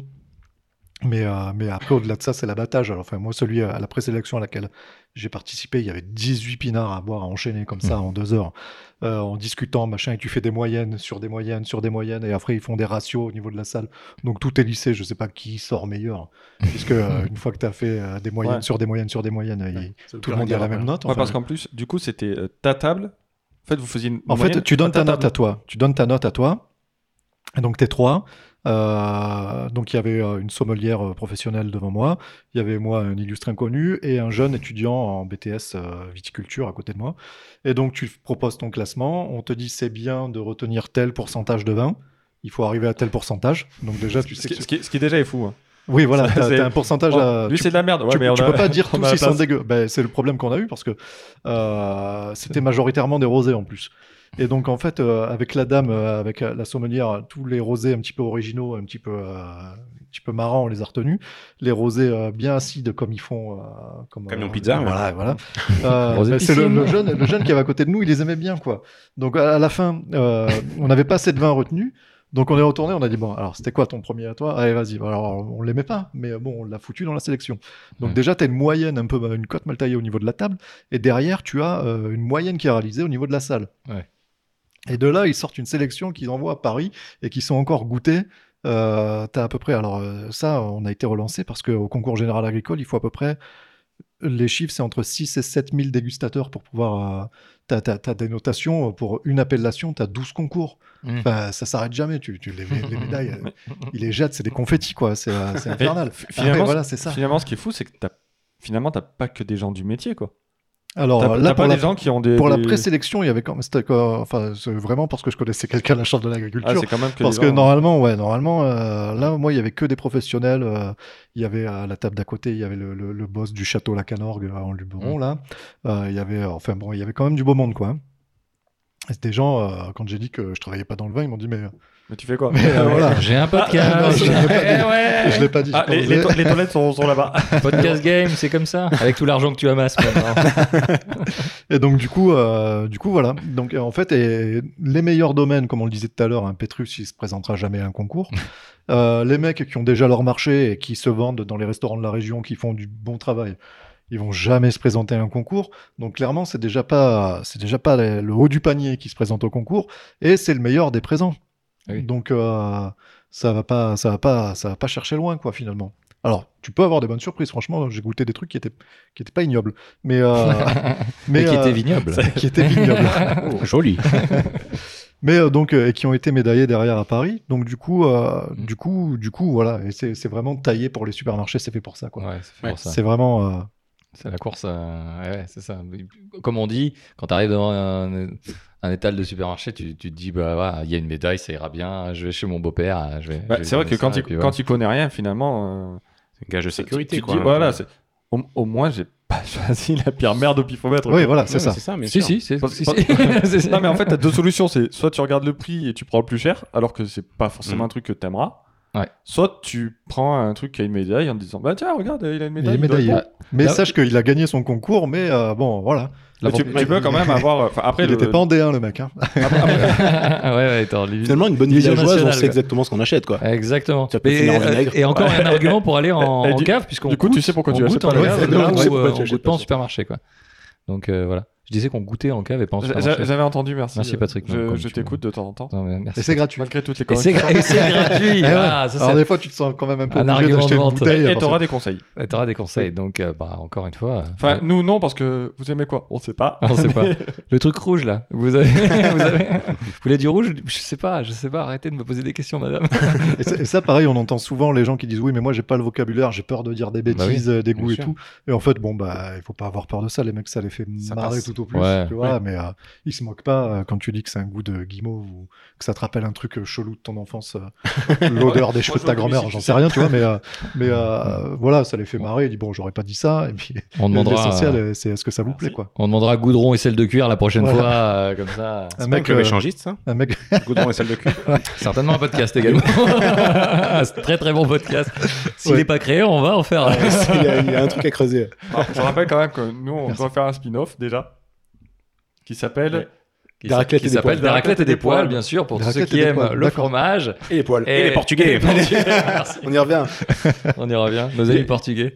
Rien à voir, mais j'avais une question sur les vins étrangers. Est-ce qu'il y a un chauvinisme français qui fait que on, on, on dit que nos vins sont toujours on, on est dans le haut du panier ou est-ce que les autres pays sont quand même très très bons et nous rattrapent ou même nous ont dépassés ou Oui, il nous rattrape, c'est clair. C'est clair, Ouais. c'est clair. parce que, parce que, enfin il y a eu un concours après je- du coup je sais pas ce que ça vaut mais euh, qui avait euh, je- de mémoire je crois que c'était un vin américain un vin californien qui avait été au-dessus de certains Ouais. vins français en tout cas. Est-ce est-ce que c'est vrai ou est-ce que c'est du pipeau, c'est du marketing aussi pour qu'on achète du vin qui est pas d'ici Alors ça c'est possible que ça soit du pipeau ou de marketing, je sais pas, euh, faudrait Mais voir non. le concours, etc. Ouais. Mais moi je suis convaincu d'une chose, c'est que euh, ils vont nous rattraper, c'est certain.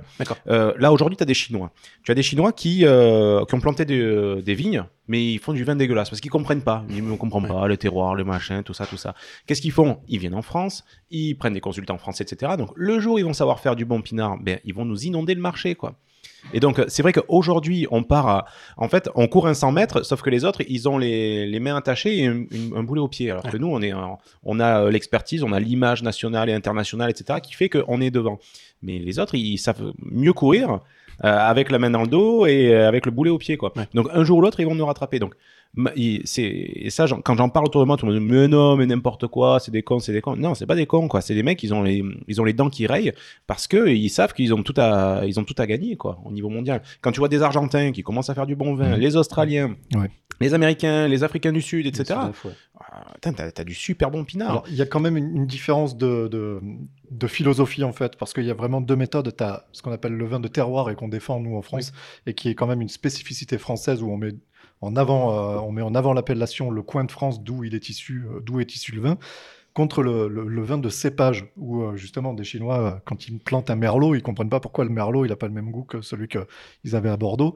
Et, euh, et en fait, ça fait des vins standardisés. Mais ce, ce- ce- cette phase-là est en passe, comme Mm. Julien le dit, est en, en passe d'être euh, dépassée, de, révolue, et où les mecs, euh, ça y est, ils ont suffisamment de connaissances pour pouvoir euh, essayer de mettre en avant leur terroir. Ouais, quoi. sur- surtout que donc c'est Vincent donc du domaine Pays-Sol qui a Ouais. fait une partie, enfin qui a lui a commencé limite sa carrière en Lui, c'était son métier, ça. Son métier, il a été conseillé. euh, il a été ça. conseillé les, les gars pour leur dire bon ben voilà tel tel truc vous faites de telle façon. Il y a moins. Tu vois, en France, je, me- je me pose, euh, je m'inquiète pas trop parce que c'est euh, voilà, c'est hum, le pinard français. Voilà, on, on boit du pinard français. Et euh, je pense qu'à terme, on va être sur des circuits courts, on est sur du Mm. terroir, du local, etc. Mais au niveau international, il faut dire que le vin, on l'exporte dans le monde entier, quoi. Ouais. Oui. Et moi, c'est plus au niveau gros, international que, que ça m'inquiète. Oui, parce que le, le- le rayonnement euh, français, pour le moment, c'est c'est toujours. Bon, on est toujours devant les autres, euh, niveau qualité peut-être. Mm. Euh, niveau, niveau com, il y a l'inertie du fait que bah, c'est du vin français. bien sûr. Mais jusqu'à quand? Voilà, exactement. ah, il, faut pas, il faut pas, qu'on- il faut pas rester sur nos acquis. Parce parce qu'il suffit qu'un mec un peu connu à New York, euh, amateur de vin, œnologue, se pointe et dise bah, J'ai goûté tel vin californien, euh, il tient tête à tel Bordeaux. Euh, Et ça va pas se passer pareil, quoi. Euh, je vais même plus loin que ça et encore plus facilement. Demain, on on n'est euh, pas copain avec Trump, ce qui est loin d'être de la science-fiction. Il peut mettre un embargo sur le vin français parce qu'il y a euh, un, un cépage qu'il n'aime pas ou en vrai, ils vont trouver une excuse. Ils avaient déjà fait ça avec le Roquefort, par exemple. Oui, oui, oui, tout à fait. Euh, donc euh, le jour où ils vont fermer les robinets américains, je peux te dire qu'il y a un paquet de vignerons, un paquet de coopératives, de courtiers, de négociants, je peux te dire qu'ils vont arrêter de dormir la nuit, ça c'est certain. Ouais, bah, D'où le fait peut-être de développer un peu plus le circuit court justement Ouais. pour essayer de d'avoir au moins un- enfin C'est ça, ça, ça- je pense que ça rattrapera jamais le- la Non, perte internationale. non. Ouais. Mais un vigneron euh, local, oui, il a tout intérêt à. Que- à question bête, ça. du coup, quand, quand on dit ça, euh, est-ce que vous avez des chiffres sur la production du vin en France et sur sa consommation? Là, non. On avait fait un dossier là-dessus. Ouais. Donc c'est dans une pochette, dans l'étagère chez moi. Mais euh, là, non, je peux pas te sortir les chiffres. On t'attend. Un petit moment, euh, tout à l'heure. je reviens. Non, mais c'est ouais, ouais, non, mais ce que Non, mais voilà. enfin, c'est vrai que la, pas- la- la- mais après, moi, je rebondis aussi, Boeing, Boeing. donc euh, sur la, la consommation euh, euh, étrangère, c'est que on traite pas aussi euh, le vin de la même façon. Comme tu parlais des Chinois qui n'y connaissent rien, mais c'est comme nous quand ils nous voient boire du thé. Pour eux, Ouais. c'est vraiment euh, une infamie. Euh, la température, micro-ondes. euh, les choses comme ça, le micro-ondes. Et, et, et eux, c'est pareil. Moi, j'ai cette image de l'américain avec euh, le vase pour boire le vin. quoi. C'est une Oui. bouteille par personne. C'est, j'exagère euh, très peu, mais euh, un petit Ah bah, peu. tu, Mais, tu euh, vois, tous les films, ils ont des, des verres. à- ils, Moi, ils j'ai ont des ça, verres. là. on n'a pas la la même bouteille, consommation du tout non plus. Donc il y a aussi ce truc-là qui fait que bah, on a cette spécificité. Et euh, après, je- moi j'ai du mal quand même à croire que ce côté encore euh, le romantisme de la France, de Paris, de tout ça, euh, ça tombe aussi vite. Euh, et euh, du coup, ça permet aussi de. Hmm. Le vin permet d'avoir aussi cette. De, de sortir de tout ça, quoi. Et euh, toujours dire, ah, c'est du vin français, ouais. L'Argentin, il est bon, mais euh, c'est du vin français, ça fera Ouais. toujours peut-être. C'est Ouais, peut-être pour ça Toujours, non, je suis cultive. pas convaincu que ça soit toujours Ouais. le cas. ouais. Moi, je pense que ça se compte en, en génération et ça se compte facilement sur les doigts d'une main, voire sur les deux premiers doigts d'une main. Pas plus pour moi. Deux, donc. Oui, deux. C'est peut-être pour ça qu'on cultive un peu ce côté raffiné, un peu surclassé du vin français. Comme ça, au moins, on, a, on garde cette image classe et, Ouais. et qui Mais se vend bien. du Après, coup. je, je vais dire quelque chose qui est peut-être un peu bateau et, et très cliché, mais euh, aujourd'hui, le, le salut de la France, c'est le tourisme. Oui. Euh, et donc, en, en gros, notre avenir, c'est plus l'industrie, c'est pas forcément ce qu'on ce qu'on produit, ce qu'on exporte. L'avenir, c'est que la France devienne le club maître du monde, quoi. Où on va venir visiter des monuments, on va venir goûter des, euh, voilà, du fromage qui pue, on va venir goûter du vin, etc. Donc, on a tout intérêt à travailler cette image-là, Ouais. et, et c'est ce qui, c'est ce que fait la France euh, depuis de, de nombreuses années, Elle le- et on le réussit bien. hein. Voilà, si on a autant de touristes, c'est c'est pas pour rien. Mais le jour où tu as une vague d'attentats, etc., bah, du coup, tu as moins de touristes et tu as toute une filière qui peut se casser la gueule comme ça et qui s'est déjà un peu Ouais. cassé la figure quoi, euh, au niveau touristique. Quoi. Parce que tu as des domaines un peu qui, qui accueillent des touristes. euh, De plus en plus, ouais, ouais. ouais. Mm. Ça, c'est un ça grand te euh, parce que ça, ça nourrit pas forcément son homme euh, à chaque fois, la, la viticulture, et le no-tourisme, euh, une chambre d'hôte au domaine, un petit hôtel, 3-4 chambres, euh, et puis euh, on a un petit chef euh, restaurateur qui te fait des, du gibier à apprécier avec le vin, euh, le vin du domaine, ça marche de plus en plus. bah, J'y pense pour ton C'est projet. un ce vrai que- enjeu. Ce que tu fais, c'est que tu, tu proposes aux touristes de vraiment découvrir les vins. Donc, ils te font tes vendanges. Ouais, Oh alors là. ça, il y a pensé. il y a pensé jour 1, ça, attends. Mais tu sais quoi, mais c'est un super concept. Euh, J'avais pensé à faire ça. Euh, en gros, tu fais payer les gens pour venir vendanger. Bah oui, bah oui, évidemment. En contrepartie, ils ont un super repas, machin, Ouais. ils ont un souvenir. euh, mais, mais ça se fait. Je vous offre le souvenir. Après, pendant, pendant 15 jours, les gars, faut pas chômer quand on se lève. Je vous paye en souvenir. non, mais un petit porte-clés jeton pour le caddie, c'est très bien. quoi, tu vois. non, non, mais c'est clair, ça, ça fait partie des choses que, au- auxquelles j'avais pensé. Euh, mais bien d'autres euh, le font depuis longtemps. Euh, Ouais. Euh, des banquets aussi, ça se fait beaucoup en ce moment. euh, Visuellement, c'est très joli. Des banquets dans les vignes. C'est-à-dire, tu as des Mhm. grandes tablées avec des belles nappes, des guirlandes, etc. En plein milieu des vignes euh, les soirs d'été. là. C'est génial, ils font venir un petit orchestre et, et puis voilà, quoi, les, ça, te, ça te permet aux gens de venir au domaine, euh, de consommer du vin, d'en repartir avec. Donc euh, après, Ouais. c'est, c'est, après, c'est de la stratégie commerciale, euh, ni plus ni moins. quoi. Oui, ça devient un peu ça, parce que bon, faut se démarquer aussi des Mais, pas- mais, mais tant mieux, tu vois, il faut que les vignerons se creusent la tête pour trouver des nouvelles solutions, des... On a des vignerons aussi, euh, à, Rochefort-du-Gard par exemple, on parlait de Rochefort tout à l'heure, Euh, les vignerons de Rochefort-du-Gard organisent chaque année une course, une course à pied quoi, donc c'est la, vigne- la, la course des vignerons du Castellas. Euh, à Châteauneuf-du-Pape, ils font la même chose, bon, ils n'ont pas besoin de ça pour se faire connaître, mais les gens ils viennent parce qu'ils savent qu'à l'arrivée, ben, ils se cartonnent la gueule au vin rouge et ils repartent avec leur bouteille qu'ils ont gagnée avec le t-shirt, quoi, tu vois. Donc ça, ça fait partie des solutions euh, pour essayer de, de trouver, euh, de trouver de nouvelles clientèles, en tout cas faire venir les, les gens. Dans le bled où j'habite, donc c'est une appellation donc, qui s'appelle Signargues, dans le Côte-du-Rhône.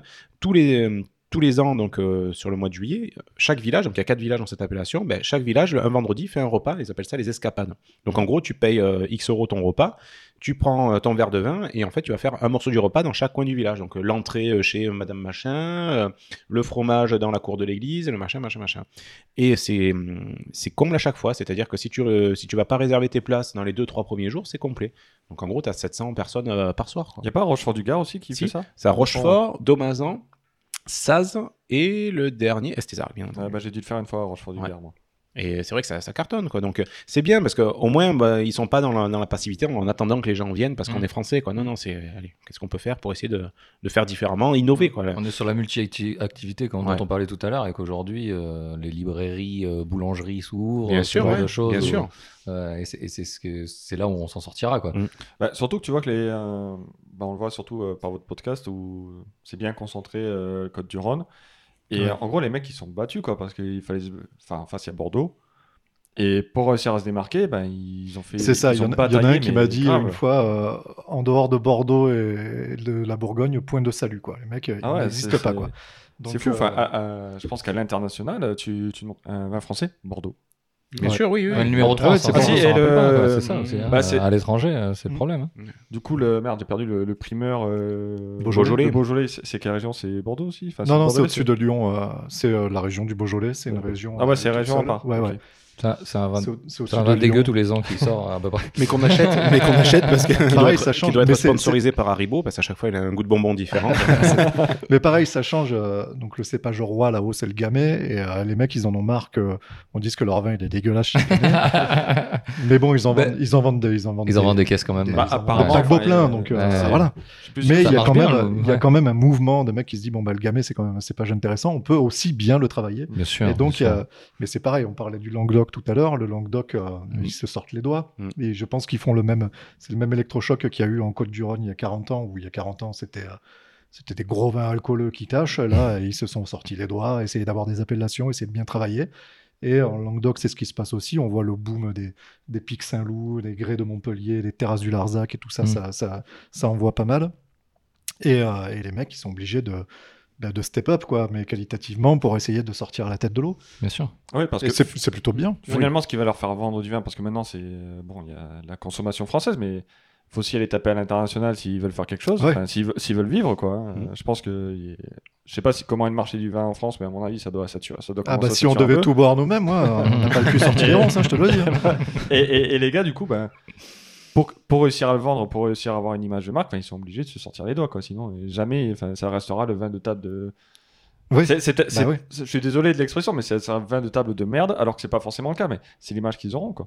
oui, tout à fait. Et, et à moins de, de se batailler pour avoir une, une appellation, euh, jamais ils feront un truc, quoi. Jamais ils vendront. Ouais, apparemment, je vais niquer l'ambiance, merci. Non, non, mais, euh, si, si, non, mais Ouais, voilà. D'où- d'où Comme d'hab. Le c'est un peu ma spécialité. Ils essayent d'un petit peu, euh, d'un petit peu euh, redorer le blason de la région où ils sont. Et ça passe aussi par la multi-activité avec, Ouais, euh, avec, euh, avec de la chambre d'hôte, des activités euh, Ouais, tourisme, multiples visite, pour, pour pouvoir euh, faire Juste se, la marmite. quoi. se, f- se faire et aussi se faire connaître par, par Ouais. une autre activité et de dire comme comme comme tu disais tout à l'heure Julien tu étais sur le- les pépites et ces pépites si euh, si elles se montrent pas tu vas pas non plus aller les chercher on va pas se taper dans tous les dans tous les villages en disant il y aurait pas un garage qui fait du bon vin dans le coin Voilà, euh, ça. tu vas pas taper ça, euh, ça. et s'ils font pas une multi-activité euh, bowling micro winery là là j'y vais là là tu vois hop un strike un petit verre Paf, et- le- et non, non, mais malheureusement, ce genre de truc, ce genre de concept, ça marcherait parce que il se Ouais, ferait vendre. bah et même ouais. si le vin est pas qualitativement euh, bon, finalement, et ben il, il, il serait plus connu que quelqu'un qui le qui mériterait plus parce qu'il est juste euh, il est juste vigneron quoi. Bah, tout à, à- quoi. à la limite, donc on parlait du, euh, du pays saute, donc euh, je pense que Vincent est podcasteur slash Ouais, vigneron. c'est ça, mais il faut lui proposer Et, euh, un CDI aussi. Ouais. Et, euh, non, mais il a des, euh, il a des chambres d'hôtes du coup, Ouais, c'est ça? Ouais, ouais, Donc, il a il, ça a, aussi, il a ouais. aussi ce, ce truc d'accueillir les gens, de faire visiter. Donc ouais, vraiment, vraiment maintenant, les gars, s'ils veulent survivre, ils sont obligés de, de faire ça. Ah, bah, c'est un revenu. euh, Il, il faut, euh, c'est clair que s'ils comparent l'activité à, à celle de leurs grands-parents, ça, ça a totalement changé. On parle toujours des vieux, les vieilles générations ont toujours fait comme ci comme ça. Là, Je te prends le pari, on prend un vieux qui, euh, de la génération, voilà, qui, qui sont décédés maintenant, donc euh, qui aurait 103 ans ou 110 ans aujourd'hui. Tu le mets aujourd'hui à la tête d'une entreprise, ils font le plomb en deux jours, quoi. Parce que le métier est différent, parce que maintenant tu dois te vendre, parce que tu dois être paysan, tu dois être commercial, tu dois être presque auditeur qualité, tu, tu dois être Et ingénieur Twitter. agronome, Puis, tu puis- dois être puis tes clients, Tu c'est dois être sur Twitter Ah, aussi, c'est quoi. Twitter. tes, clients, c'est Le plus, plus dur. Tes clients, c'est plus les mêmes finalement, non, parce que tu, tu dois vendre les- aux Américains, tu dois vendre euh, aux Chinois, tu dois vendre au monde entier, quoi. Tu Et puis, plus puis avant, on en parlait euh, des 5 étoiles, c'est toi qui, qui avais ce souvenir-là, les, Oui, les oui, 25 oui, les étoiles. bouteilles 5 étoiles. ouais. Voilà, tu allais chercher du Les vin, euh, consignées, voilà, les, les Avec 5 bouteilles, étoiles euh, euh, en surépaisseur. C'était du vin de soif, quoi. En gros, tu, tu buvais du vin comme tu buvais de l'eau euh, à l'époque. Alors maintenant, Oui. c'est plus du tout ça. Donc, ce qui veut dire qu'on consomme nettement moins de vin, je pense, qu'il y a 50 ans. Mais par contre, on veut du bon vin, quoi. Donc, c'est vrai que c'est un peu, c'est un peu aujourd'hui, je pense, le, le cap qu'on est en train, qu'on est en train de passer entre la, entre l'ancienne et la nouvelle génération. L'ancienne génération, ils ont toujours travaillé hein, avec des rendements de fou parce qu'ils avaient les produits qui leur permettaient de faire ça. Ils veulent pas passer peut-être sur du bio ou autre chose parce que les rendements seront forcément inférieurs. Mais la nouvelle génération, bah, eux, ils vont prendre euh, qu'à ça. Ils savent que les produits, bientôt, ils n'existeront plus. Donc, ils, ils vont, ils vont bosser comme ça. Et je pense que le salut du vin français, c'est aussi la nouvelle génération qui va arriver. Quoi. Donc, il n'y a pas que des merdeux. hein, les- C'est ça Ouais, qui est bien. C'est que euh, se dire, voilà, les, les- on dit les jeunes, les jeunes. Mais non, mais heureusement qu'il y a les jeunes parce que Ouais, c'est c'est- c'est c'est- nouvelles générations. quoi. C'était mieux avant, mais surtout avant, c'était différent. Voilà. Ouais, le, le mieux avant, moi, ça m'emmerde, je te jure. Ouais, je Pourtant, je suis quelqu'un d'assez vintage et d'assez nostalgique et tout ça. Mais alors, quand j'entends des vieux cons dire ça, je dis, mais putain, mais. mais ils, ils peuvent te dire ça parce qu'ils ont le- la caisse d'épargne, elle, elle est blindée parce qu'ils ont fait du fric quand ils pouvaient en faire, quoi. Donc, ils Oui. peuvent te donner des belles leçons. Mais voilà. Ouais, puis, enfin, encore une fois, comme on disait, à l'époque, c'est c'est pas mal. Enfin, là, on parlait tout à l'heure. Moi, j'ai l'impression que mes parents euh, boivent volontiers du vin, Ouais. même pour l'apéro. Euh, nous, c'est bière, quoi. Enfin, Mm. Moi, je sais que tu vois, j'aurais tendance Ouais. plutôt à sortir une bière. Ouais. Et justement, ça me permet de rebondir. Boing. Ah, merci, Euh, parce que justement, le- les bières, c'est un truc qui s'est relancé euh, de ouf.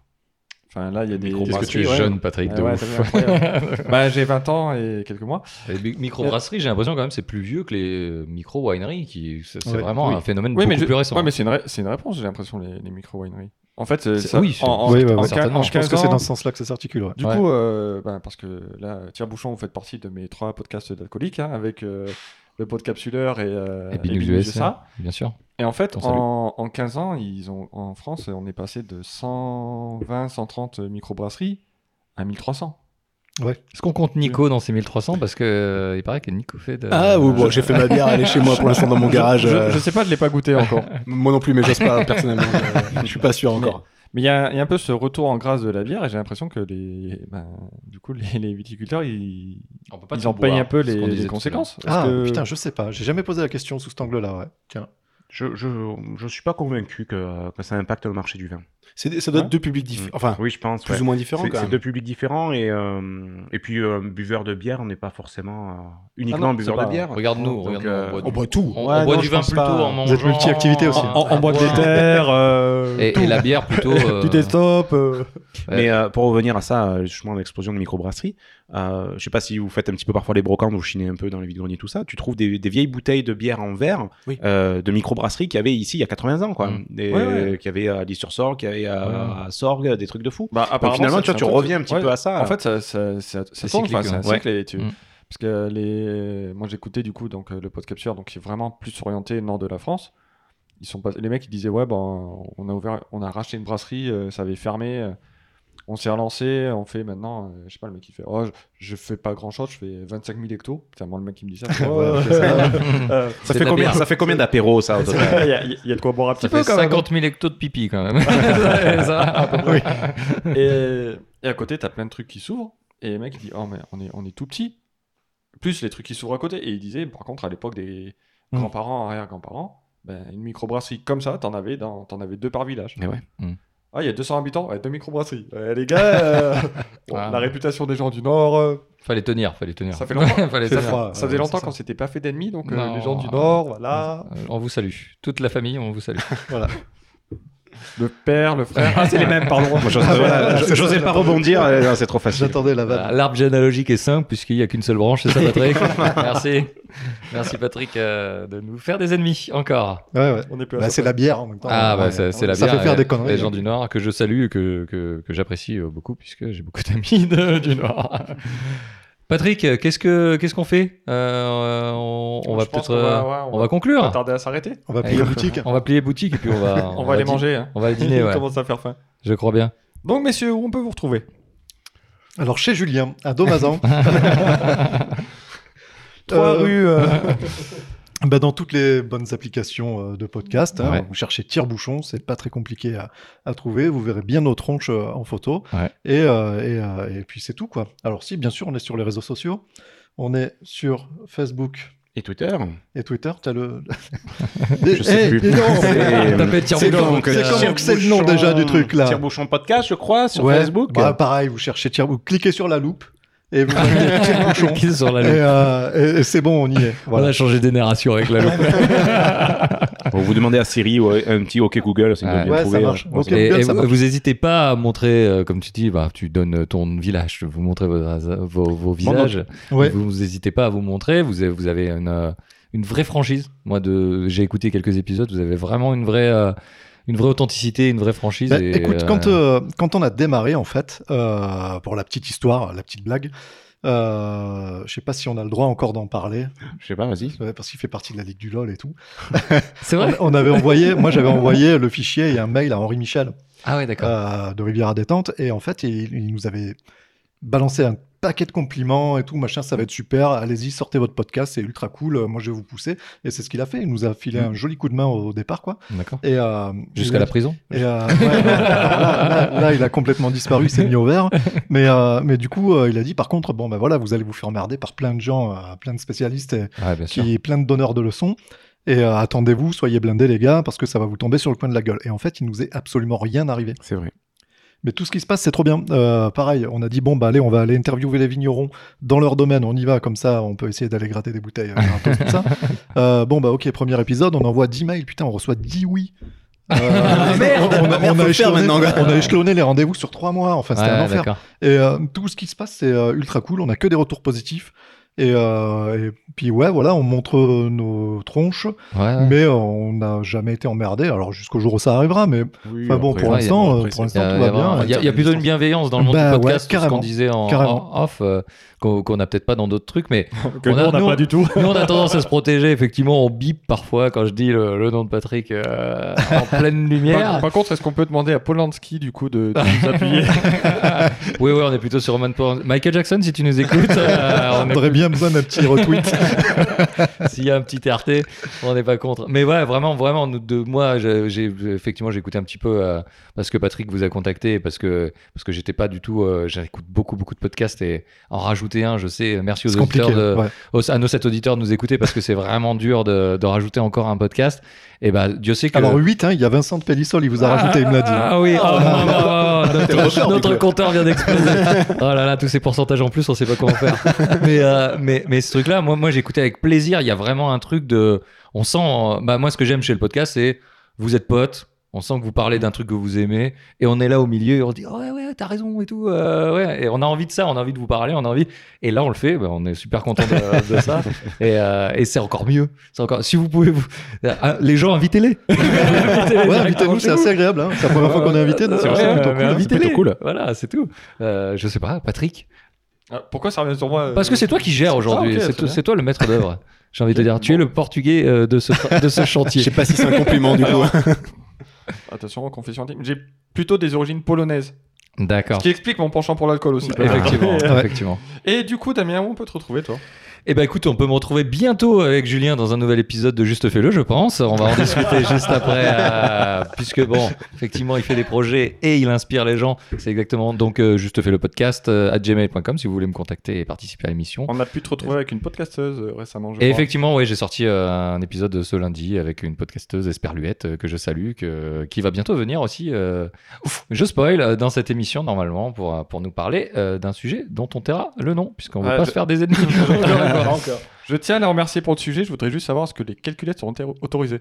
Parce que, parce que moi, j'ai pris peur en le voyant. ça va être compliqué, ça va être très compliqué. Euh, et je suis pas tout seul à faire quelque chose puisque euh, nous avons également Nicolas. Nicolas, qu'est-ce que tu peux nous dire sur ta super chaîne YouTube Est-ce que tu aurais Oh. pas passé un cap Ah bah écoute, euh, j'ai passé un cap. euh, je veux dire, Que dis-je Que dis-je un cap J'approche euh, j'approche Squeezy de très très Ah près. ouais, Voilà, tu le talonnes. Ouais, je le Oh, Ah, ouais, l'entends claquer des fesses. s'inquiéter un petit peu. hein. Je viens de passer les 100 abonnés, donc 4 oula, likes oula, auprès de ma famille, je pense.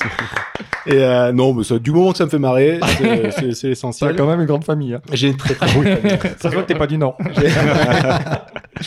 Euh, ce que je voulais dire avant de passer à parler de nous, euh, c'est que j'ai, euh, j'étais pas très vin. Hein, je- enfin, je veux dire, euh, bon, euh, voilà. Et en fait, votre podcast m'a donné envie de boire du vin. Enfin, non, c'est peut-être, c'est peut-être pas très Putain, mais sympa on va demander ça. des royalties à Terron, nous, maintenant. là. Ouais, voilà, putain. Non, mais j'ai trouvé ça vraiment cool la manière dont vous le faites et ça m'a donné envie de, bah, d'en savoir un peu plus. Euh, et euh, du coup, euh, j'ai, j'ai peu parlé parce que j'ai bu vos paroles, sans mauvais jeu de mots, mais euh, c'était, On c'était t'a hyper. saoulé. non, non, alors non. Alors, ouais, putain, je savais que j'aurais pas dû dire ça. Non, non, c'était hyper intéressant. J'ai appris plein de trucs du coup, et même dans vos podcasts, on apprend plein de trucs aussi. Donc, euh, on n'a plus de courant. Et, euh, Mais on est sur batterie, mais tout on est va sur bien. batterie, donc c'est bon, c'est bon, l'enregistreur euh, est sur batterie. Bon, coup- ben voilà, nouveaux ennemis, EDF. Voilà. Voilà, merci EDF. Merci Damien d'avoir mis des piles. Mais du coup, non, enfin, c'était, c'était, c'est vraiment cool et, j'aime beaucoup ce que vous faites. Voilà. Ben, merci. Ah, c'est c'est super, ce qu'on essaye beaucoup. de retransmettre en fait. Voilà. Et ça, ça marche. Non, mais populaire ça- ça euh, fonctionne, au, ça au sens fonctionne. noble Ça, C'est la première fois qu'on a des compliments, c'est plutôt, euh, plutôt Eh cool. ben, vous devriez en avoir plus parce que c'est c'est vrai. Encore une fois, on parle de pépites, on parle de trucs qu'on connaît pas et, et le monde du podcast est. euh, et euh, aujourd'hui, si t'as si t'as la trentaine et que t'as 5 minutes dans ta vie, si t'as pas fait un podcast, apparemment t'as raté ta vie. Oui, voilà, c'est ça. Donc euh, c'est vrai qu'il y a énormément de choses, il y a énormément de choix, il y a des trucs très très bons. Malheureusement, on n'a pas le temps de tout écouter comme on n'a pas le temps de tout goûter. Et, euh, et euh, on est content aussi de faire ces- cette émission et de faire des, des, des, des émissions de podcast parce que ça nous permet aussi de découvrir, de sortir notre zone de confort. Et comme euh, disait Nico, moi c'est pareil. Je suis, je suis un petit peu vain, mais euh, j'irai pas forcément à- aller écouter. Et, euh, et là, euh, là j'ai envie d'écouter. J'ai écouté, j'ai commencé à écouter le, le dernier. J'ai alors là, et puis avec le coup de l'astrologie, là, vous m'avez capturé. Là, là, là, là, c'est sûr. Là, je, je vais, je vais aller jusqu'au bout. Donc vraiment, euh, voilà, quoi. C'est, c'est hyper cool. Et puis, euh, bah, j'ai envie de dire, revenez quand vous voulez, quoi. Ouais, bah ça va. Enfin, je suis pas chez moi, mais, euh, oui, vrai. Venez chez Patrick quand vous voulez, en tout cas. voilà. Bah, du coup, ouais, moi, c'est un peu pareil. Euh, comme je disais, vous faites partie de mes trois podcasts d'alcooliques. Donc, euh, à 9h du matin, j'ai envie de boire de la bière. à 10h, j'ai envie de boire du vin. Euh, voilà, c'est c'est tout à peu près. hein. J'ai rien d'autre de plus à raconter. Euh, Magnifique, C'est une magnifique conclusion. Putain, je suis trop bon. C'est super. Bah, écoutez, merci radio. de nous avoir Voilà, invités. merci de me sauver parce que les deux autres là, tu vois, de mon équipe, ils me laissaient crever quoi. Tu te démerdes. Exactement. Meurs, Patrick, meurs. et sinon, vous pouvez nous retrouver donc euh, bah, sur Twitter et sur Instagram. La. Euh, oups, podcast. Enfin, vous pouvez retrouver Patrick, en fait. hein, sur- Ouais. Ouais, vous pouvez, vous pouvez me retrouver parce que. C'est lui qui répond de manière générale. faut ouais. rappeler que Nico participe énormément à tout ce qui est réseaux sociaux. Exactement. Tu C'est t'es- faux. Tu t'es déjà connecté faux. aux réseaux sociaux Je me suis connecté une fois ou deux. Mm. Je vois les messages quand vous me le dites. Ah, on a reçu un message. Oh putain, merde. pas vu. euh, ça marche très très bien la technologie. Merci à Nico d'être au Moyen-Âge. Je vois qu'on a les mêmes problèmes le podcast. Ah, oui, oh, va. avec Patrick, on est plus réseau, effectivement. si, vous, si vous parlez sur Twitter, vous tomberez plutôt sur euh, Bah, c'est-à-dire, je- Patrick et moi. Euh, Je, suis- je suis arrivé, j'aurais fait Ah, on a des invités, euh, Thierry Bouchon, ils sont OK pour venir et tout. Euh. Et Nico, il me fait Ah ouais, c'est cool, et la conversation a été sur quoi? Parce que j'ai trop suivi. Ben. Sur le vin? J'ai- dire, Je sais plus, on merci, s'est- on s'est Nico. contacté sur, sur Twitter et. Ben non, mais je les suis les conversations Twitter. Bah non, vu qu'on s'est contacté sur Twitter t'as accès au compte. Donc, ouais, non. Alors attends, regarde, je te le prouve. Moi, pour Julien, je suis obligé de lui envoyer des screens des conversations Twitter par screens, SMS. Alors, ça, des c'est. Alors, Mm. notez Pour dire que ton téléphone fait MMS Non, non, c'est le, c'est veut comble de la fainéantise. C'est-à-dire, j'ai Ah, pas envie de me connecter. Ah, D'accord. C'est vrai que je lui, facilite, je lui facilite pas la tâche. ouais. Ouais. Tu as regardé ça? Non. Mais après, ça vient, préparé ça? Non. Non, ça vient de lui, l'idée du podcast, donc tu te décharges un petit Absolument. peu. Oui, je me décharge beaucoup sur Maxime. oui. D'accord. Et, la vie privée est dévoilée. Voilà, comment ça. on arrive à, à tout ça. Oui, c'est comme ça qu'on a, on connaît une belle complicité. oui. Exactement. Chez vous aussi, déchargez-vous. Super. Chez Voilà. vous aussi. Déchargez-vous sur vos Glissez amis. dans vos amis si vous pouvez le faire. Ça fait toujours plaisir. Après toutes ces confessions euh, si... Très intime. si intimes, eh ben, on va vous quitter. Ah, on a qu'à se dire au revoir. Ouais, ouais. simplement, au revoir, Patrick. On va vous dire de rester positif Exactement, restez et à la prochaine. Allez, à la prochaine. Merci encore d'être là. Ciao tout le monde. Ciao, ciao.